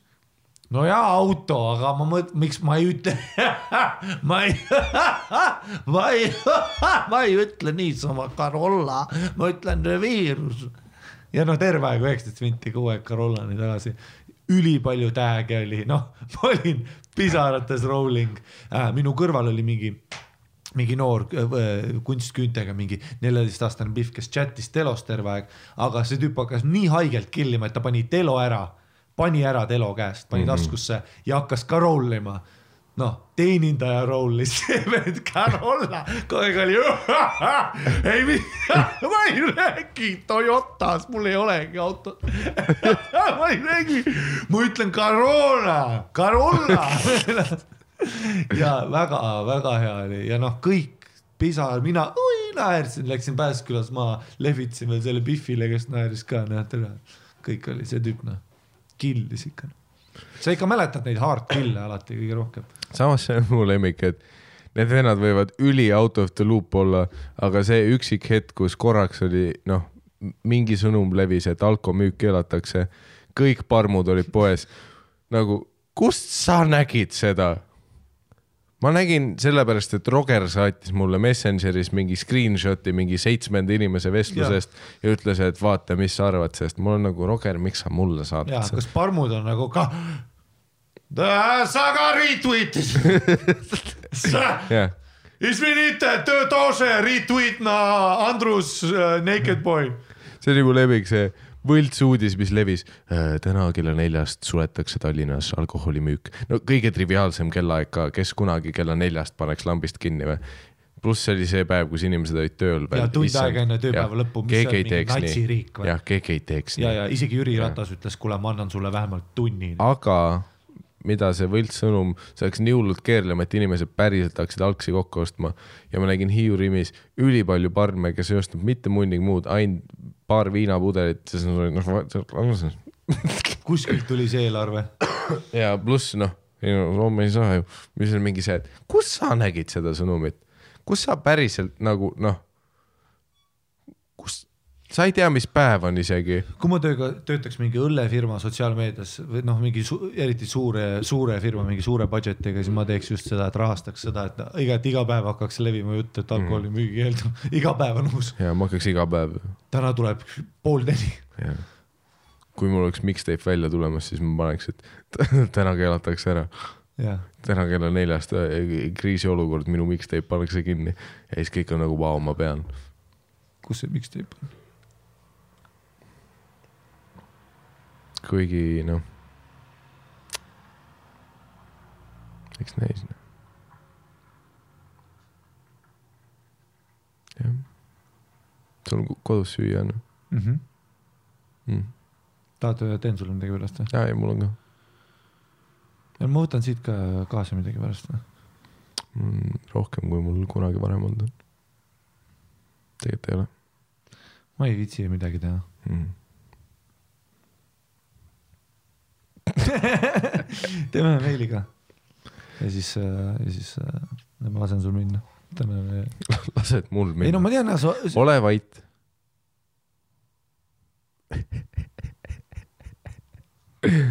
ärme hakka tülitsema otse-eetris, hoiame Patreoni jaoks neid asju.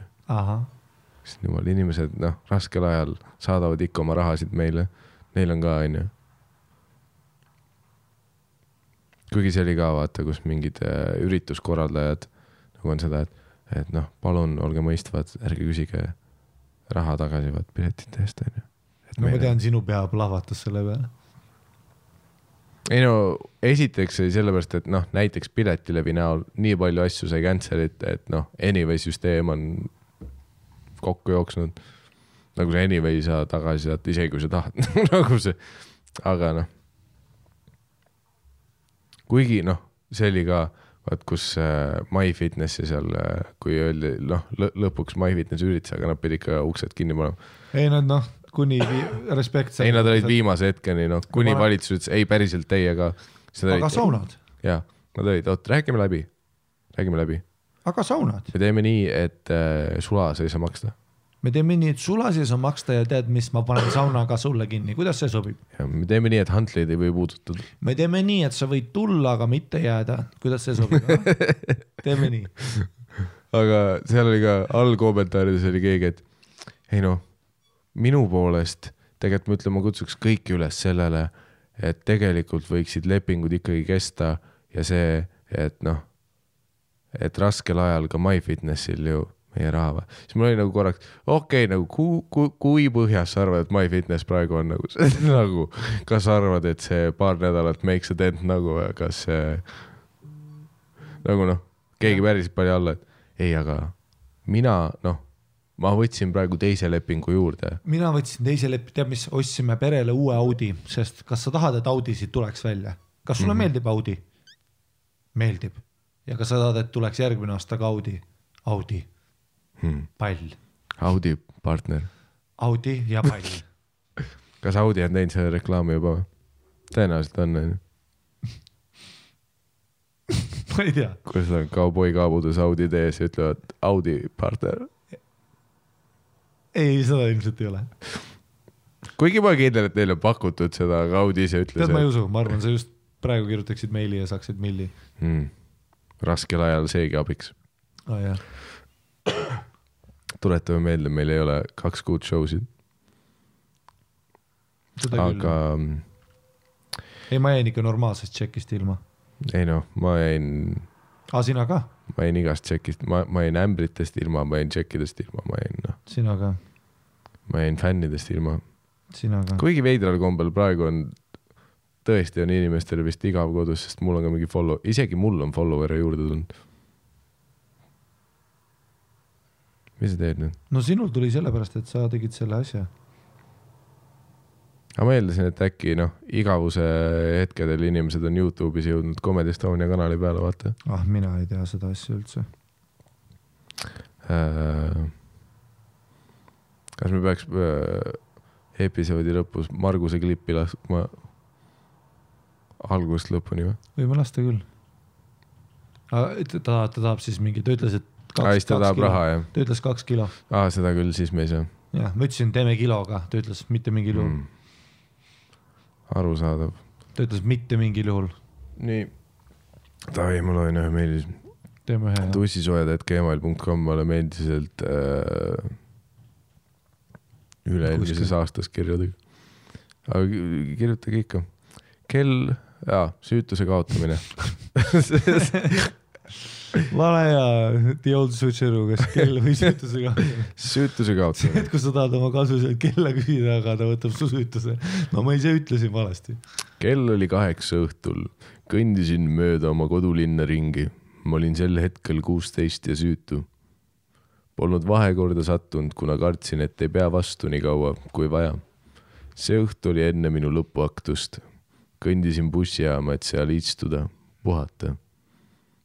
Väga romantiline. see noh, vend on konkreetselt mingi see Sõpruse puiestee laul käib ja kuradi western filmi lõpp noh. minust circa kolmkümmend meetri kaugusel jõid kaks naist soost joodikut parmu kahtlasest pudelist mingit jooki. vaatasin nende tegevust pikalt, kuni tekkisid pähe seksuaalsed mõtted.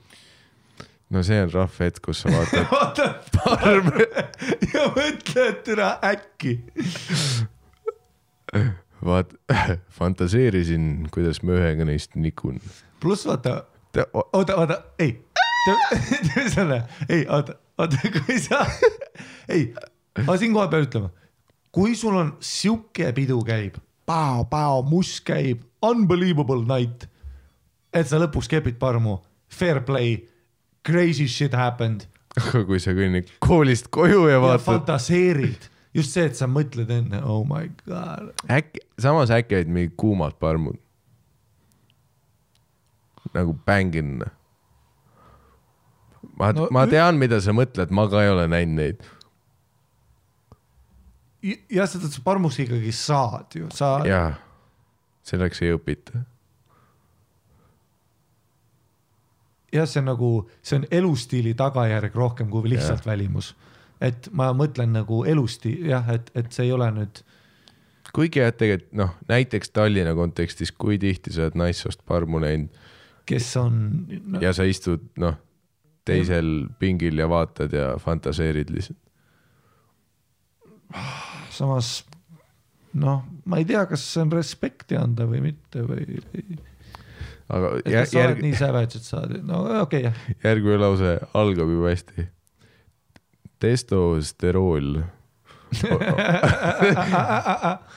testosterool oli laes ja ma ei mõtlenud enam sellele, et nad on joodikud.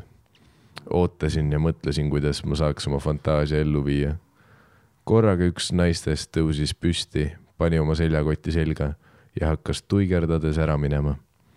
Sel hetkel käis mul adrenaliinivärin üle keha ja läksin selle joodiku juurde. küsisin talt otse, et kas ta nikku tahab. peale seda kukkus nojah, tal on seljakott. protsentuaalselt ma arvan, et tahab.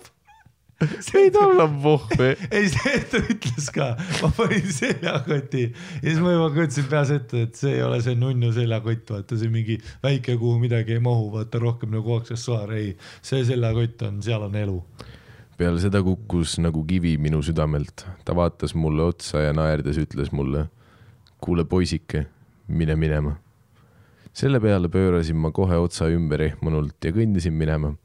Aga kuna ma olin nii kiimas ja kinnisidee endale pähe võtnud, siis järgnesin sellele teisele joodikule. ei no see on, nüüd ma saan aru, et see on nagu selline New Yorker veits selline noh, nagu see pood ju. ma arvan, see on välja müüdud nagu, välja müüdud, välja müüdud. tere, ma olen nii show business'is, et ma tahtsin mõelda välja mõeldud, sorry. see show on nüüd välja müüdud. see, oh my god. kell oli sel hetkel juba kümme läbi ja rahvast ega autosid ei liikunud eriti. ma järgnesin talle kiirkõnnil. see hetk, kui ma talle järgi jõudsin, oli mul pulss kindlasti üle kahesaja. kuna otseküsimine ei andnud mulle enne tulemust, mõtlesin, et pakun talle midagi. tema selja taga olles hõigatasin talle. au, suitsu tahad? mille peale see joodik ümber pööras ja vastas da, konečna selle peale ütlesin talle, et näita vittu. mis ajast meil on hakatud saatma mingit maja fiktsiooni lihtsalt? me oleme siin, et noh, okei, okei, okei ei, lähme, lähme. selle peale hakkas see naisjoodik koheselt oma pükse maha tõmbama. kuna olin üllatunud, ütlesin talle koheselt, et mitte siin, kuna me olime tänaval. Ütlesin talle, et tule minuga kaasa. Endal türa nii kõva. kohta ma ei otsinud kaua, põhimõtteliselt esimese mahajäetud maja juurde ma ta juhatasin. sinna jõudes olin ma kindel, et saan ta läbi ka nikkuda. kui jõudsime majja sisse, küsis ta mult kohe suitsu. selle peale ma vastasin, et näita vittu enne. tere, classic business transaction. Classic LHV tüüp. sellel räpasel joodikul ei käinud isegi korraks mõttest läbi, et näitab alaealisele vittu. tõmbas oma määrdunud sinised teksad põrandani, ajas jalad laiali ja näppudega tõmbas oma tupemokkasid koomale. ta küsis mult naerdes. okei okay,, ma päriselt ei saa aru, mida ta siia kirjutanud, Hotšev, ah, aa, Hodges, tahad ah, aga ta kirjutas Hotšev. kaks siis veel. Aa, see š, kaks siis. tahad seda nikku? nähes ja kuuldes seda, ütlesin talle jaa. hakkasin oma türa püksist välja võtma, kui ta kärgatas. sigaretu. andsin talle suitsu, mille peale ta selle süütas. liikus aknalaua najale seisma ning kummardas oma perse minu poole punni. mul käis vist viis sekundist, kui mul oli taskust kondoom otsa lendanud. tõehetk, ma surun talle riista sisse. Vittu kui hea kukun siis teda metslase moodi rautama. tema vaid naerdes kimus suitsu. keppisin teda nagu oleks viimne päev. kõmm, pauk läks lahti. võtsin oma riista välja ta putsist, tõmbasin kandossi otsast.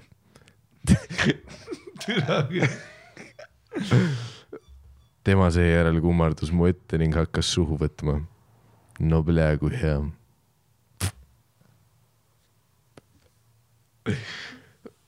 ma ei tea, kas see on nagu, ma ei tea, kas see ajab mind öökima või see on hea, ma ei tea. ega ei suutnudki talle kaua suhu anda, kui juba uuesti läks pauk.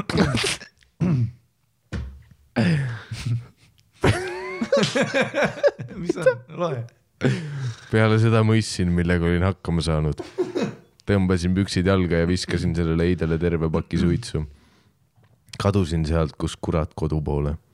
pesema ruttu, muud mul peas ei olnud. kuigi kasutasin kondoomi. see öö ei suutnud ma magama jääda.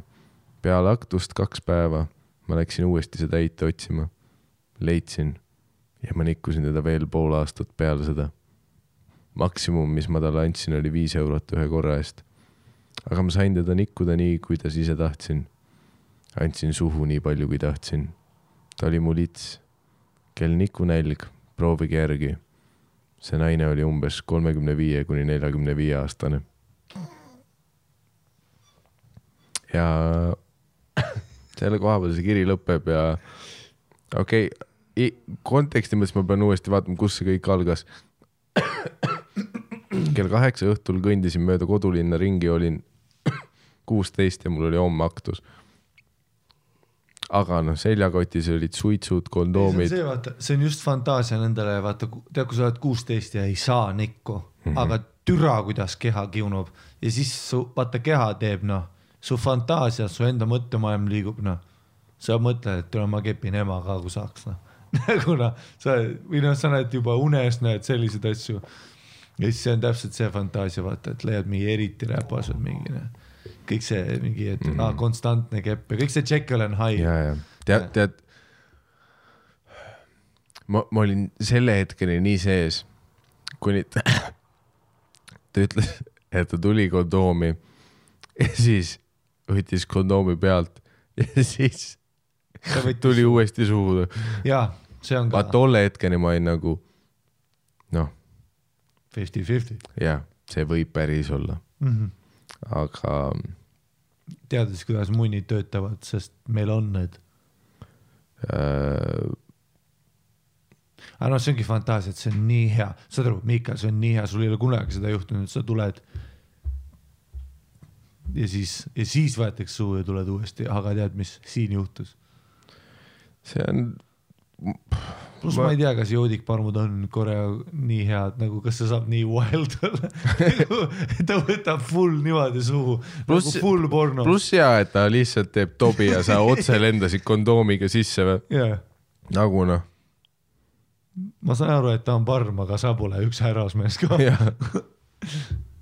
mis sa arvad, et nad on mingi Everwet või? Või selles suhtes ma ei ole muidugi noh, ja siis jah, siin on see Jekyll and Hyde teema, vaata, et ah, vaata ja siis ma jooksin ja kartsin ja pesin. aga tead mis, kahe päeva Ja pärast pu- ma läksin uuesti. lõpp läks eriti lonkama. No nagu jaa, see, jaa, et ja siis ma pool aastat keppisin teda, mis kuradi saaga see aga on ei? no jaa, aga ta võtab lihtsalt kokku, point on selles, et sa vaata. ei ta alguses ehitas ja ei, aga sa mudidki munni, saad aru, ja Mhm. sa tuled siis, kui on see, et siis ta võttis suhu ja tuli aga tuua. see lõpp oli väga antiklimaatiline. No jaa, aga noh. kuidas sa seda loop'i close'it tapsid ta ära või? ei no see, et pesid ära ja jätame sinna, miks sa pidid sinna minema, et noh, pool aastat nikkusin teda tõsi veel,. aga see on kuidagi see, et seda fantaasiat elus hoida ka hiljem, et äkki ka mina ah, leian. ma ei tea, mulle tundub, et ta lihtsalt lõpus väsis ära selle maailma ehitamisega ja ta noh, lõpus Jaa. lõi käega veits nagu režissöör, kellele produtsent ütles, et esimene august on punane vaip mm. -hmm. ja sul on juba aeg otsas, aga raha on ja no tule teeme siis mingi mm. lõpu ära, noh, mul on vaja see noh. Vin Diesel juba plahvatas kuradi, noh, ta oli, Vin Diesel oli niimoodi, vaata kui allveelaev tuli alt välja, siis ta oli selle otsas, vaata. seisis onju, et noh, kuhu ma enam lähen selle filmiga. ma ei tea, see on, see on nagu mingi viimase mõne episoodiga nagu mingi mustriks muutunud juba, et siia Mhm. vahele tulevad need äh, ei no aga ei, Fantaasia oli solid, räpane, see on kindlalt on mingi fetiš selle teemaga, just see räpasus. sa oled nii kiimas, sa oled kuusteist, aktus on türa mm., vau, leiad mingi noh, parmu, mõtle, mõtle kui räpane see on, tal pole hambaid. aga see on nii mõnus, aga samas nii räpane, vaata. ta haiseb värki, võtas, noh, sa pesed, sul on nii vastik olla, sa ei maga mm, -hmm. sest sa oled tülgastav inimene aga siis see teemant ärkab jälle kuskil matatunnis järgmine päev ülesse. kaks päeva suudad veelda ja siis näed teda uuesti kuskil noh, hambutult lebamas, vaata. siis vead ta põõsasse, vaata, pumpad jälle läbi, vaata, annad talle mingi viieka. kahetsed jälle, noh. ähm,. ma loen ühe päris kirjaga otsa nagu. See oleks veits antiklimaatiline, kui me. ja teeme ühe veel, teeme viimase.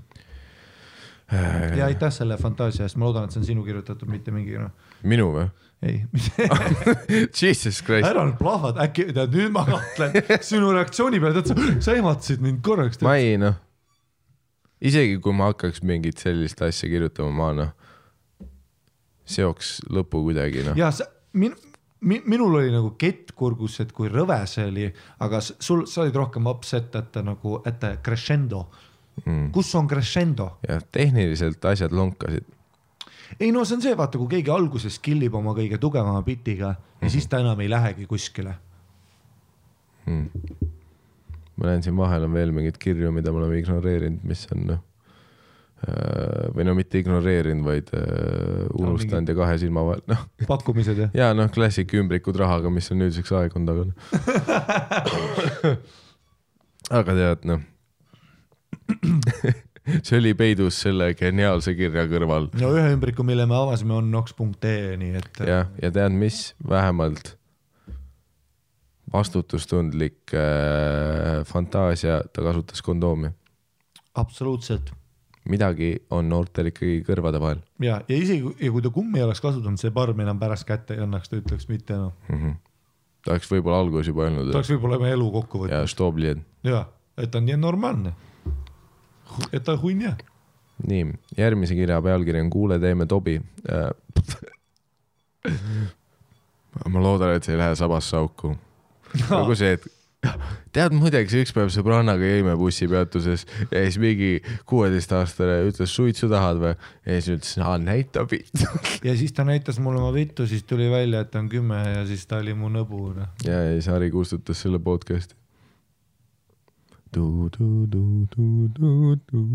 Ma ei taha seda meili enam kunagi näha. nii, kirja pealkiri Teeme tobi, nii, hei tussid, lugu, millest ma teile kirjutan, juhtus eile öösel ja juba keset seda lugu ma mõtlesin, et see on kindlalt mingi klipp Präsersist. Ja kurat, siit tuleb reitsilt hea kiri, mida tussisööjatele kirjutada, seega poisid, kinnitage oma turvavööd ja sõidame. no ei- haip on laes. kui sa meid alt vead, usu mind, ma tapan su, tapan su lits ära. ära ole nüüd selline, mida? too eelmine kõri, kõri, eelmine kiri kõlas rohkem nagu selline, mille sina kirjutaks. milline? see, kus ma, see, kus ma seda ei, sest noh, väga misoküünlikult suhtuti nendesse naisparmudesse. miks, et neid kepiti või? ei noh, ei olnud viisakust, vaata, kombeid.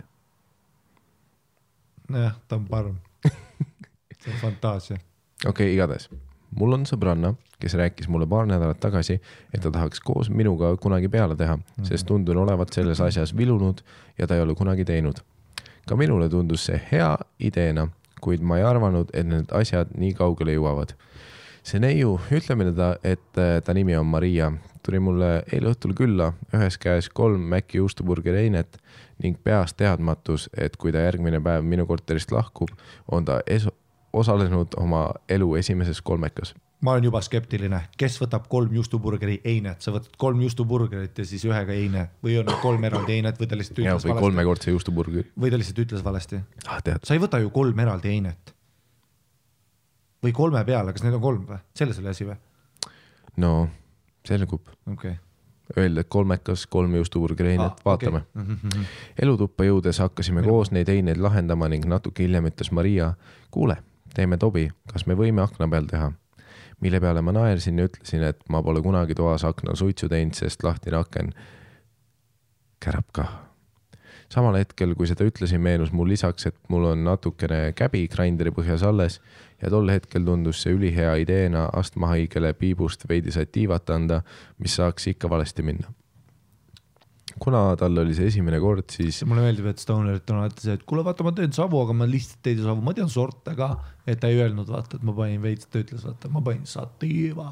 vaata, sest et siis on aktiivsem asi, no seda ma tean ise, sest et vaata, ja ma ei ole rohkem, ma ei ole väga selline indika vend, ma ei ole selline indika vend, mulle meeldib just satiivast, vaata siis ma mõtlen ja värk. see on selline mellow, vaata, see noh, indika nagu paneb mind välja, vaata. ma ei tee savu, sest et mul oleks vaja noh magada, ma teen nagu seda noh. Mul on mõelda, hei, hei Joe Rogan. Joe Rogan ütles, et tee hommikuti. Äh, kuna talle oli see esimene kord, siis piibusuits mõjus talle eriti tugevalt ja seega järgmised kaks tundi ma jälgisin, kuidas ta vaikselt mu kõrval oma nahka silitab ning vahel ka minu B-korv tisse katsub ning neid enda udaratega võrdleb.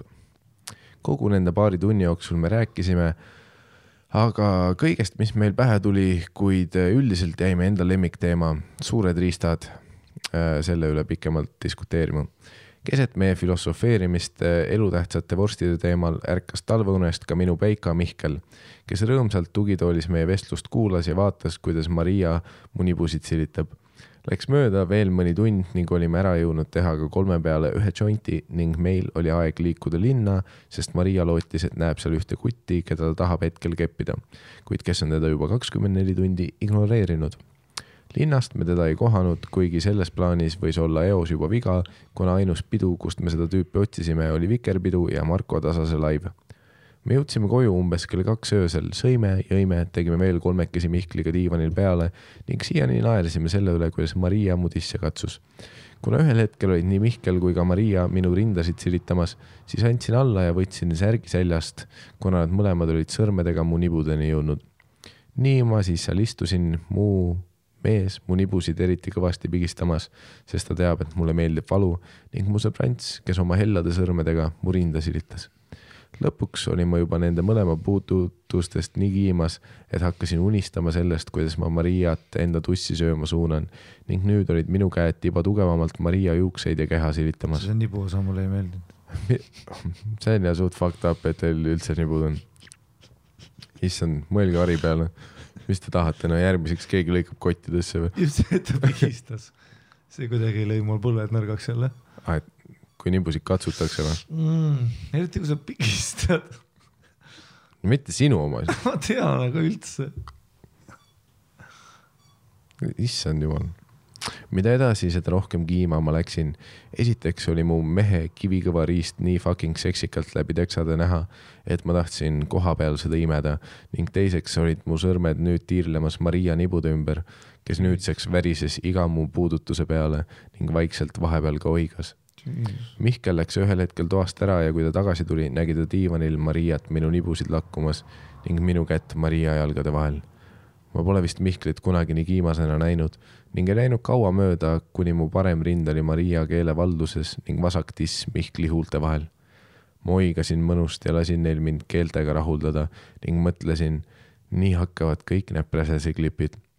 ning et mis iganes juhtub täna öösel, ma kirjutan sellest teile kirja ma vist pole kunagi nii kiimas olnud kui eile öösel, sest äh, ning tundub, et nemad ka mitte, sest veidi hiljem olid ka Mihkli käed nii Maria tissidel kui ka jalgadel vahel ning minu huuled olid nüüdseks leidnud enda tee Maria ülikikkis nibudeni, mis lausa palusid, et neid imetaks. nüüdseks oli ka mu Peika riist teksadest vabanenud ning fuck kui hea teda oli imeda, kuna kuulsin kõrvus nii Mihkli kui ka Maria oigeid. Liikusime edasi magamistuppa ning mu huuled jõudsid Maria omadeni ning türa kui hea oli teda suudelda ja silitada samal ajal kuuldes, kuidas Mihkel meid vaatab. vana hea, kui sa kuuled, kuidas Mihkel vaatab Mihkel hakkas Mariat sööma ning mina siiani suudlesin ja silitasin ta keha, kuni ta oigas nii kõvasti, et arvasin, et naabrimutt ärkas üles. Järgmine hetk, ma mäletan, on see, et ma imesin nüüdseks põlvedele laskunud Mihkli riista ning vahepeal tegin meie mõlema all lamavale Mariale keelekat. ning Maria oli näoga minu jalgade vahel. ma isegi ei oska öelda, millise raskusastmega see Sixty Nine meenutav poos oli, aga tundub, et see töötas, sest me kolmekesi olime tol hetkel seitsmendas taevas järgmisena küsisin Marialt, et kas ta tahab Mihkli riista enda sisse ning ta lausus, et tahab seda, kuid tahab, et ma esimesena seda munni saaks. türa, kui hea kepp see oli, aga eriti hea oli see, et Maria mängis mu kõrval dildoga, väristades seda nii enda kui ka meie rahuldamiseks Vau, vau, oota, kust dildo tuli järsku? see oli seal kolmandas McCain'is. laste Happy Meal lihtsalt. nüüd oli, kas ma tulisin selle väikse auto, mis teeb luupi peale või suure lilla dildo? ei, see oli äh, Minion. Jah. nüüd oli aeg Marial seda riista proovida Oh ja okei okay,, ma räägin nüüd ühepoolset lugu pilvedel olemisest, kuid ma arvan, et nad nõustuvad, et see on nii hea. Mihkel ja Maria panid üksteist mu kõrval, kui ma dildoga end silitasin ja neid vaatasin. see vaatepilt oli nii ilus, Maria juuksed lendlemas ning Mihkli käed ta tagumikust läppimas. ma sain neli orgasmi terve seksi jooksul, lihtsalt seda vaadates Mihkli riist käis vaheldumisi nii minu kui Maria sees ning ta pani meid mõlemaid nii püsti, kõhuli kui ka põlvili. mina tulin selle tunnikese jooksul kokku vist kuus korda, neli korda neid vaadates ja vähemalt kaks orgasmi tegi kindlasti Mihkli riist. Maria ütles pärast, et tal oli nii hea, et ta ei suutnud lõpuks aru saada, millal tal üks orgasm lõppes ja teine hakkas. Mihkel tuli Mariale suhu ning pärast mõningat muljetamist, mis tegelikult oli üldiselt kõik me kolm naermas selle üle, mis juhtus, jäime me Mihkli käte vahele magama. ma olin juba sügavasse unne suikumas, kui tundsin, et Mihkli riist on mu jala vastas jällegi kõva nagu kivi, sest Maria oli uuesti hakanud ta kaela suudlema. ei läinud kaua, kuni Mihkli riist oli meie mõlema vahel, mina imesin ta kotte ning Maria võttis talt suhu ning tuba kajas Mihkli raskest hingamisest. vittu, kui seksikas see oli, vittu, kui ilus Maria on, vittu, kui fucking hot mu mees on türa, kui hea kepp see oli. ma tulin jällegi vähemalt kaks korda, mille üks põhjustajaks oli kindlasti Maria oiged ja see, et ta palus, et Mihkel mind kõvasti kepiks ning mu tagumikust läpiks. pärast Maria arvatavasti kümnendat tulemist ning ka Mihkli lõpetamist mõistsime, et kell on seitse hommikul ning et minul on kolme tunni pärast äratus, et tööle minna. ma ärkasin hommikul nende kahe kaisus ning läksin pessu. vaatasin peeglisse ja ma reaalselt särasin näost. Mul pole ammu nii fucking ägedat õhtut olnud. ja mul on nii hea fucking meel, et see oli minu ja mu mehe ning ka Maria elu esimene kolmekas. ja mulle tundus, et see oli päris edukas. küll aga mu ilus hommik võttis üllatava pöörde, kui kohvi tehes ma mõistsin, et magamistoast tuleb nüüdseks mulle juba tuttavaid heledaid oigeid ning kui ma uksele kohvitassiga vaatama läksin, mis seal toimub, siis ma nägin neid kahte kaisus seksimas. See vaade oli nii seksikas, et ma paratamatult olin sekunditega märg. ma tahtsin nii väga nende vahele minna ja neid mõlemaid tulema panna, kuid kuna olin juba hiljaks jäämas, tegin neile mõlemale veel viimased suudlused ja palusin, et nad minu eest ka lõbutseks. viimane asi, mis ma kuulsin ust lukustades, oli Maria karjumas slap me baby ja ma läksin veel rohkem kiima. ma ei suutnud mitu tundi mitte millelegi muule mõelda kui Maria rindadest ja Mihkli riistast. Kergelt naljakas oli selliste unelmatega teenindada kolmelapselist perekonda. kuid mõistsin samas, et see oleks tegelikult hea lugu, mida lapselastele rääkida. me oleme nüüdseks kõik kolm juba üles ärganud ja mõistnud, et see ei olnud viimane kord, kui me kepime. isegi seda kirja kirjutades tekkisid mul uued fantaasiad ja soovid nendega kolmekesi uuesti magada peaaegu terve kirja vältel olin ma jalgade vahelt läbimärg ja silitasin unistades enda kikkis nibusid. Osa minust siiani arvab, et see, mis juhtus, oli unenägu ja isegi kui oli, siis see oli üks fucking hea unenägu. loodan, et käesolev kiri on teile piisavalt poeetiliselt kirjutatud. Te olete vahepeal päris kettasse läinud, kui saate kirja, kus pole detaile. musi mopsti ja hoidke kõva. Jesus Christ, ma tahan ise Mihklit keppida, tule ma. see oli väga hea kiri. vot see on see, millest me räägime, onju. Samas mõtle nüüd, kui see eelmine tüüp oleks kaks parmu jah, jah, jah. kui ta oleks saanud kaks parmu ja võib-olla veits rohkem maa alt raha. siis oleks võib-olla, näe siin loo, ei, see oli super, ma ei tea, mul munn on noh. nüüd ta kõvaks ei läinud, aga märjaks läks pea. mul, mul pole seda juhtunud, veritseb. et ta ei läinud, ta ei, et ta läks otsast otse märjaks. ma ei tea. see oli bänger jah. Jesus Christ, ei noh, ma olen in. ma ennem ei olnud kolmekatele in, aga ma olen in nüüd. nüüd oled innu. pluss see tundus ja siin oli kõik mingi üliorgaaniline, mingi vaata, see on see alati see teema, vaata, et, et äh, ja, ja ma ei kujuta ette seda mindset'i, kus mul sujuvalt läheb. vaata ja see, et sa teed selle esimese lükke, kus sa hakkad kellegi nibusid lambist katsuma jah, jah, siin läks kuidagi väga hästi ja siin mm, -hmm. ja kuidagi orgaaniliselt lihtsalt noh, ma nagu ise ei tundnud Jah. ka, et ja, ja nüüd tuleb see koht, kus Tehke- muidugi vaat- hakkate. vot see oli, see oli see sativahe, vaata. vaata see, kus, vaata indikaga sa lähed magama ära. indikaga sa ei oleks saanud seda teha. see oli selline noh. ei see sativa, ma olin ise rohkem satiga tüüp. see noh, see sativa kolmekas. indika kolmekas. ei no indika kolmekas, seda, seda kirja sa ei tea lugedagi, see on noh, kõik magavad.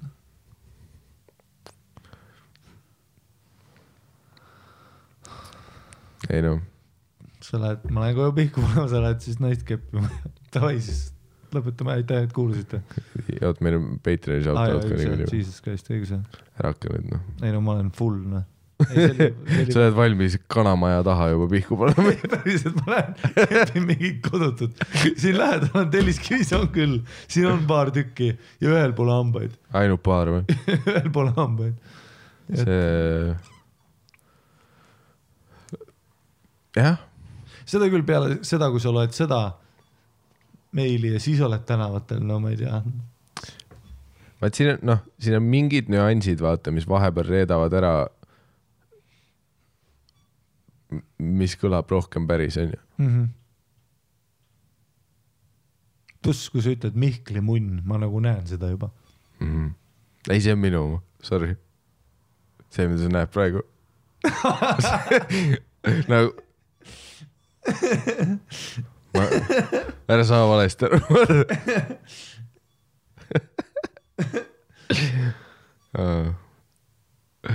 see on ja, okei okay,, ühelt käelt nagu sitaks hea kiri, aga noh, minu peas on alati see kõige naljakam mõelda, kus keegi on noh, kus iganes lennukis või kuskil tunnis, mõtle, kui sa pead koolis, noh, sa mõtlesid lihtsalt, fun episood tuleb, onju, ja nüüd sa oled selles kümnemindises, vaata, Suck and Fuck festis.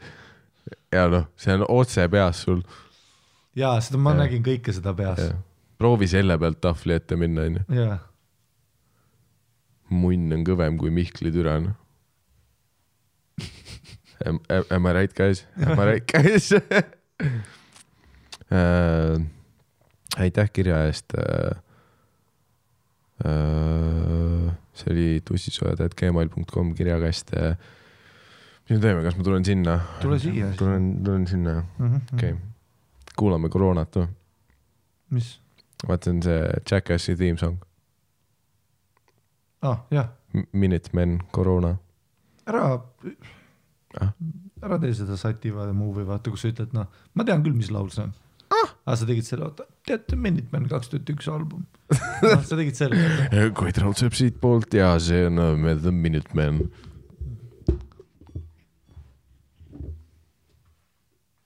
ütle midagi.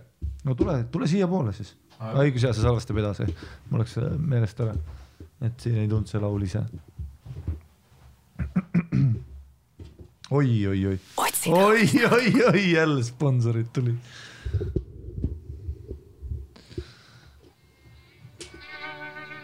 nii, hakka pihta, kaks pool minti on aega, teeme ära. Kahe poole mindiga. Patreon.com kaldkriips tussisoojad, Agnes, Alex, Alex, Alo, Alvarez, Andres, Andres, Andre, Andres, Andri, Anette, Anette, Anette, Anette, Angeelika, Annabel, Anne, Anne, Anne-Mai, Anne-Greta, Anni ja Riina, Armin, Artur, Artur, Ave, Petula, Brigetta, Kristi, Küüna, Tanel, Diana, Eero, Egert, Elerin, Elisa, Elizabeth, Elli, Elo, Emilia, Erki, Erki, Ester, Ester, Eva, Eva Normaalne, Evert, Liisiga teenindaja, Gert, Grete, Grete, Stiina. Guido von Pong, Hannes, Harri, Heina, Hele, Helen, Hendrik, Henri, Herman, Ida, Inge, Ints, Ivo, Ivo, Jaan, Jakob, Jakob, Jakob, Janno, Janvel, Jette, Joela, Johanna, Johanna, Joonas, Joosep, Joosep, Jörgen, Johan, Pedro, Juhan, Juhan, Julius, Jänks, Jürgen, Jürno, Kaido, Kairi, kaks Alia, Karen, Karin, Karl, Karl, Karl, Karl, Katariina, Katre, Keter, Plein, Kett, Kelly, Kenert, Kenert ja nüüd Kenet, Kennet, Kent, Kertu, koeraga teenindaja Kristel, Kristel, Kristi, Kristiina, Kristiina, Kristi, Kristina, Kristjan, Kristjan, Kristjan, Kristo, Kuum, Maasikas, Kärt, Kristin, Kärt, Käti, Kõiva, Kütt, Lelu, Lambi, Lauge, Varba, Laura, Leanika, Leiu, Liis, Liis, Liisu, Lilka, Palora, Läti rekkamees Maris, Marja, Marja, Mai, Brit, Maia, Manuel, Marek, Marge, Margot, Mari, Mari, Mari, Marielle, Mari, Marko, Marko, Marko. Martin, Martin, Marks, Maks, Magnusti, Merilin, Mikael, Mikk, Mirella, Mirko, Mirko, Muffin, Mõisnik, Nikolai, Nublu, Oskar, Põssi, Paul, Paul, Paula, Postakõi, Pogur, Raiko, Rait, Raili, Rafael, Rasmus, Rasmus, Rasmus, Rauno, Rauno, Reimo, Taavi, Rene, Reeta, Kaseo, Rusto, Robin, Roger, Rutt, Rünno, Samastega kass, Sander, Sander, Sander, Satanika, Seal, Limona, Sabrusas, Sergei, Siim, Siim, Siim, Silver, Silvar, Saaremaa, Sten-Erik, Sten-Hendrik, Tiina, su ema, Tambet, Tauri, Tauret, et Juti, Kutsu, Timo, Timo, Terasele, Triinu, Triinu, Tuul, Ursula, Veiko, Veiko, Viktor, Vidun, Vika, Virolaine, Poits, Sero, Termus, Sigis, Vigi. tussisoojad punkt kom, ei tähendab patreon.com kaldkriips tussisoojad. aitäh teile rahade eest. oh, tegime ära, väga hea töö äh,. olge tugevad out there, suur aitäh, et ma ei ole seda laulu vist kunagi algusest lõpuni kuulnud. ja ka mina ma, nagu poole pealt ehmatasin ära isegi, mul oli nagu, kas see on see või? ja ei nagu noh, äh,. suur aitäh kõigile meilikirjutajatele, te olete väga, peaaegu sama head kui Patreon, aga noh, selles suhtes noh, meile ei saa kunagi rahaks teha, nii et teate mis. Okei okay,, jesus. me oleme ikka full brutaliks ära läinud, me olime such a sweetheart of a guy, keda toetada. kas? olime? no tegelikult küll, minge kõik mitte, me tõusime peale esimest episoodi ära. tead mis? kui sa ei maksa,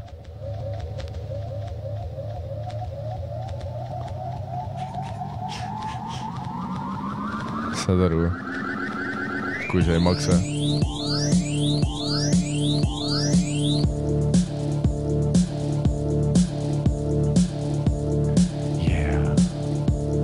Kes ei maksa, see ei saa. Patreon, Patreon on meie OnlyFans, OnlyFans, OnlyFans annavad meile raha, raha, raha, meile meeldib raha.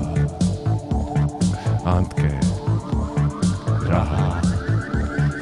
kuigi tegelikult ka show'd on ära jäänud suht putsis. Выполняем Mis asja поочередные see, et show'd движения jäid ära või? плечами вверх, Jaa. no приседая tegelikult и on putsis , me jääme выпрямляя. suht suurest rahasummast ilma . Patreon on see , mis meid elus hoiab . Вверх, aitäh , вниз, Patreon . Juhu , raha , näidake vitt . sigaret , näita . hootšes , sigaret , hootšes , sigaret . kui sa ei taha , et me parmi kepime , siis kanna üle . sest et noh , me oleme suht piiri peal . ma võib-olla lähen. Mihkli munn tegi terve töö. ütlen talle. Mihkli, Mihkli munn tegi terve öö neid hääli.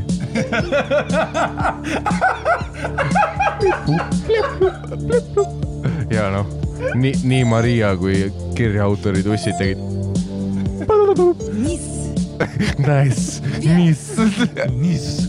siis, kui sa tuled saja seitsmendat korda ja Mihkli munn on ikka laes, nice öeldi seal Meelisele ja see, et aa, et tundub, et Essa kord läks hästi ja te kõik tulite kakskümmend korda, see kõlas uskumatult arvad või? mina arvan, et läks hästi. Mihkel tuli, naabrid tulid, tere, kõik tulid. Teil oli Maci, teil oli sativad. ma kujutan ette, et minu kolmekas on see, et mul ei lähe kõvaks, nad lähevad viimase bussiga. keegi ei tule. viimase bussiga pettunult koju. ja Maci ka ei saanud. ja Maci ka ei saa, sest pole raha. ainult mingit sitast indikat. jah, ja piima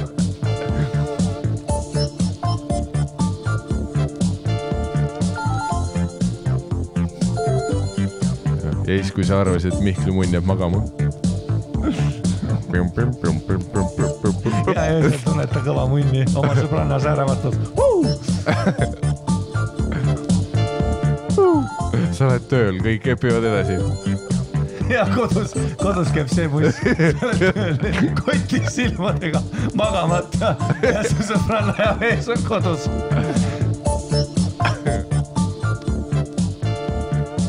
Slap me . Сгибание ног с поочередным выпрямлением рук. Вниз. see , et kus Mihkel ja Maria räägivad vene keeles juba , sa oled nagu , ma tunnen veits välja jäetud ennast . Levая. ja , Правая. ma õppisin vahepeal keele ära kuna te õppisite ? ja ütlevad sulle vene keeles , et sa pead välja kolima . Idi nahku . Левая. Вниз. Левая. Правая. Левая. Правая. Rogeri sõiduõpetaja . Leve , prave , nis , nis , Roger on mingi , oot nice või ? ei , nis . sa kukkusid läbi , nis , Вниз. Левая. Правая. Левая. leve , prave , sa oled mingi , oot , kas ma ikka sõidan veel või ? Leve , prave , Правая. me oleme , Правая. ma olen ammu autost väljas . Leve , prave ,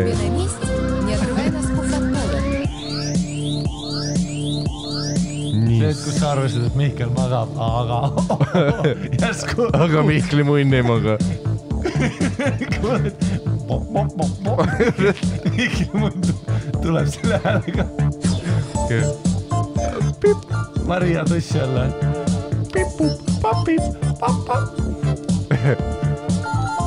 aa, see ongi kolläb Maria Tussi ja Mihkli munni vahel. Mihkli munn on pipu-papu ja Maria Tuss on.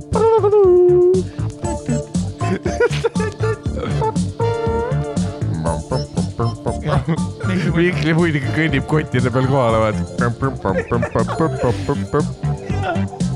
vunt sees , prillid peas , sa oled mingi , mis munn see on ?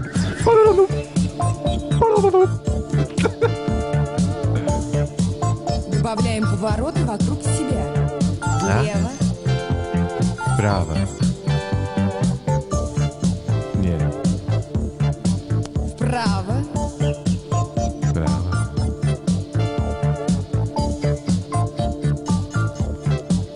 meeldib, kuidas sa leiad järjest pikemaid lugusid lõpu jaoks. täna nagu see Oh Sharona oli mingi kahekümne mindine megamiks. Вправо. Руки на пояс. Продолжая ходьбу, поднимайте и опускайте плечи. И Лече, руки, вверх, вниз, вверх, Вниз. вниз, вверх, вниз. С продвижением вперед. periood tead, mis, sul on periood, aga kuradi Mihkli munn ja Maria tuss on ikka plip-lup, plip-lup, plip-lup. Maria, nüüd Maria tuss keevitab. Maria tuss teeb soolot lihtsalt.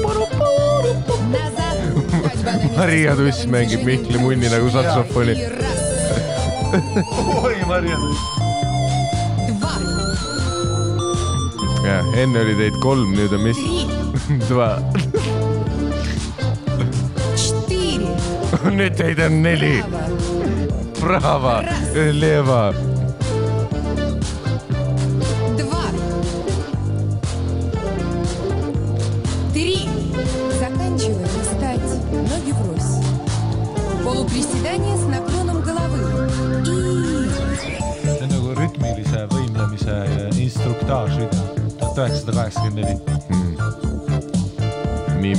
ne vem. Ja.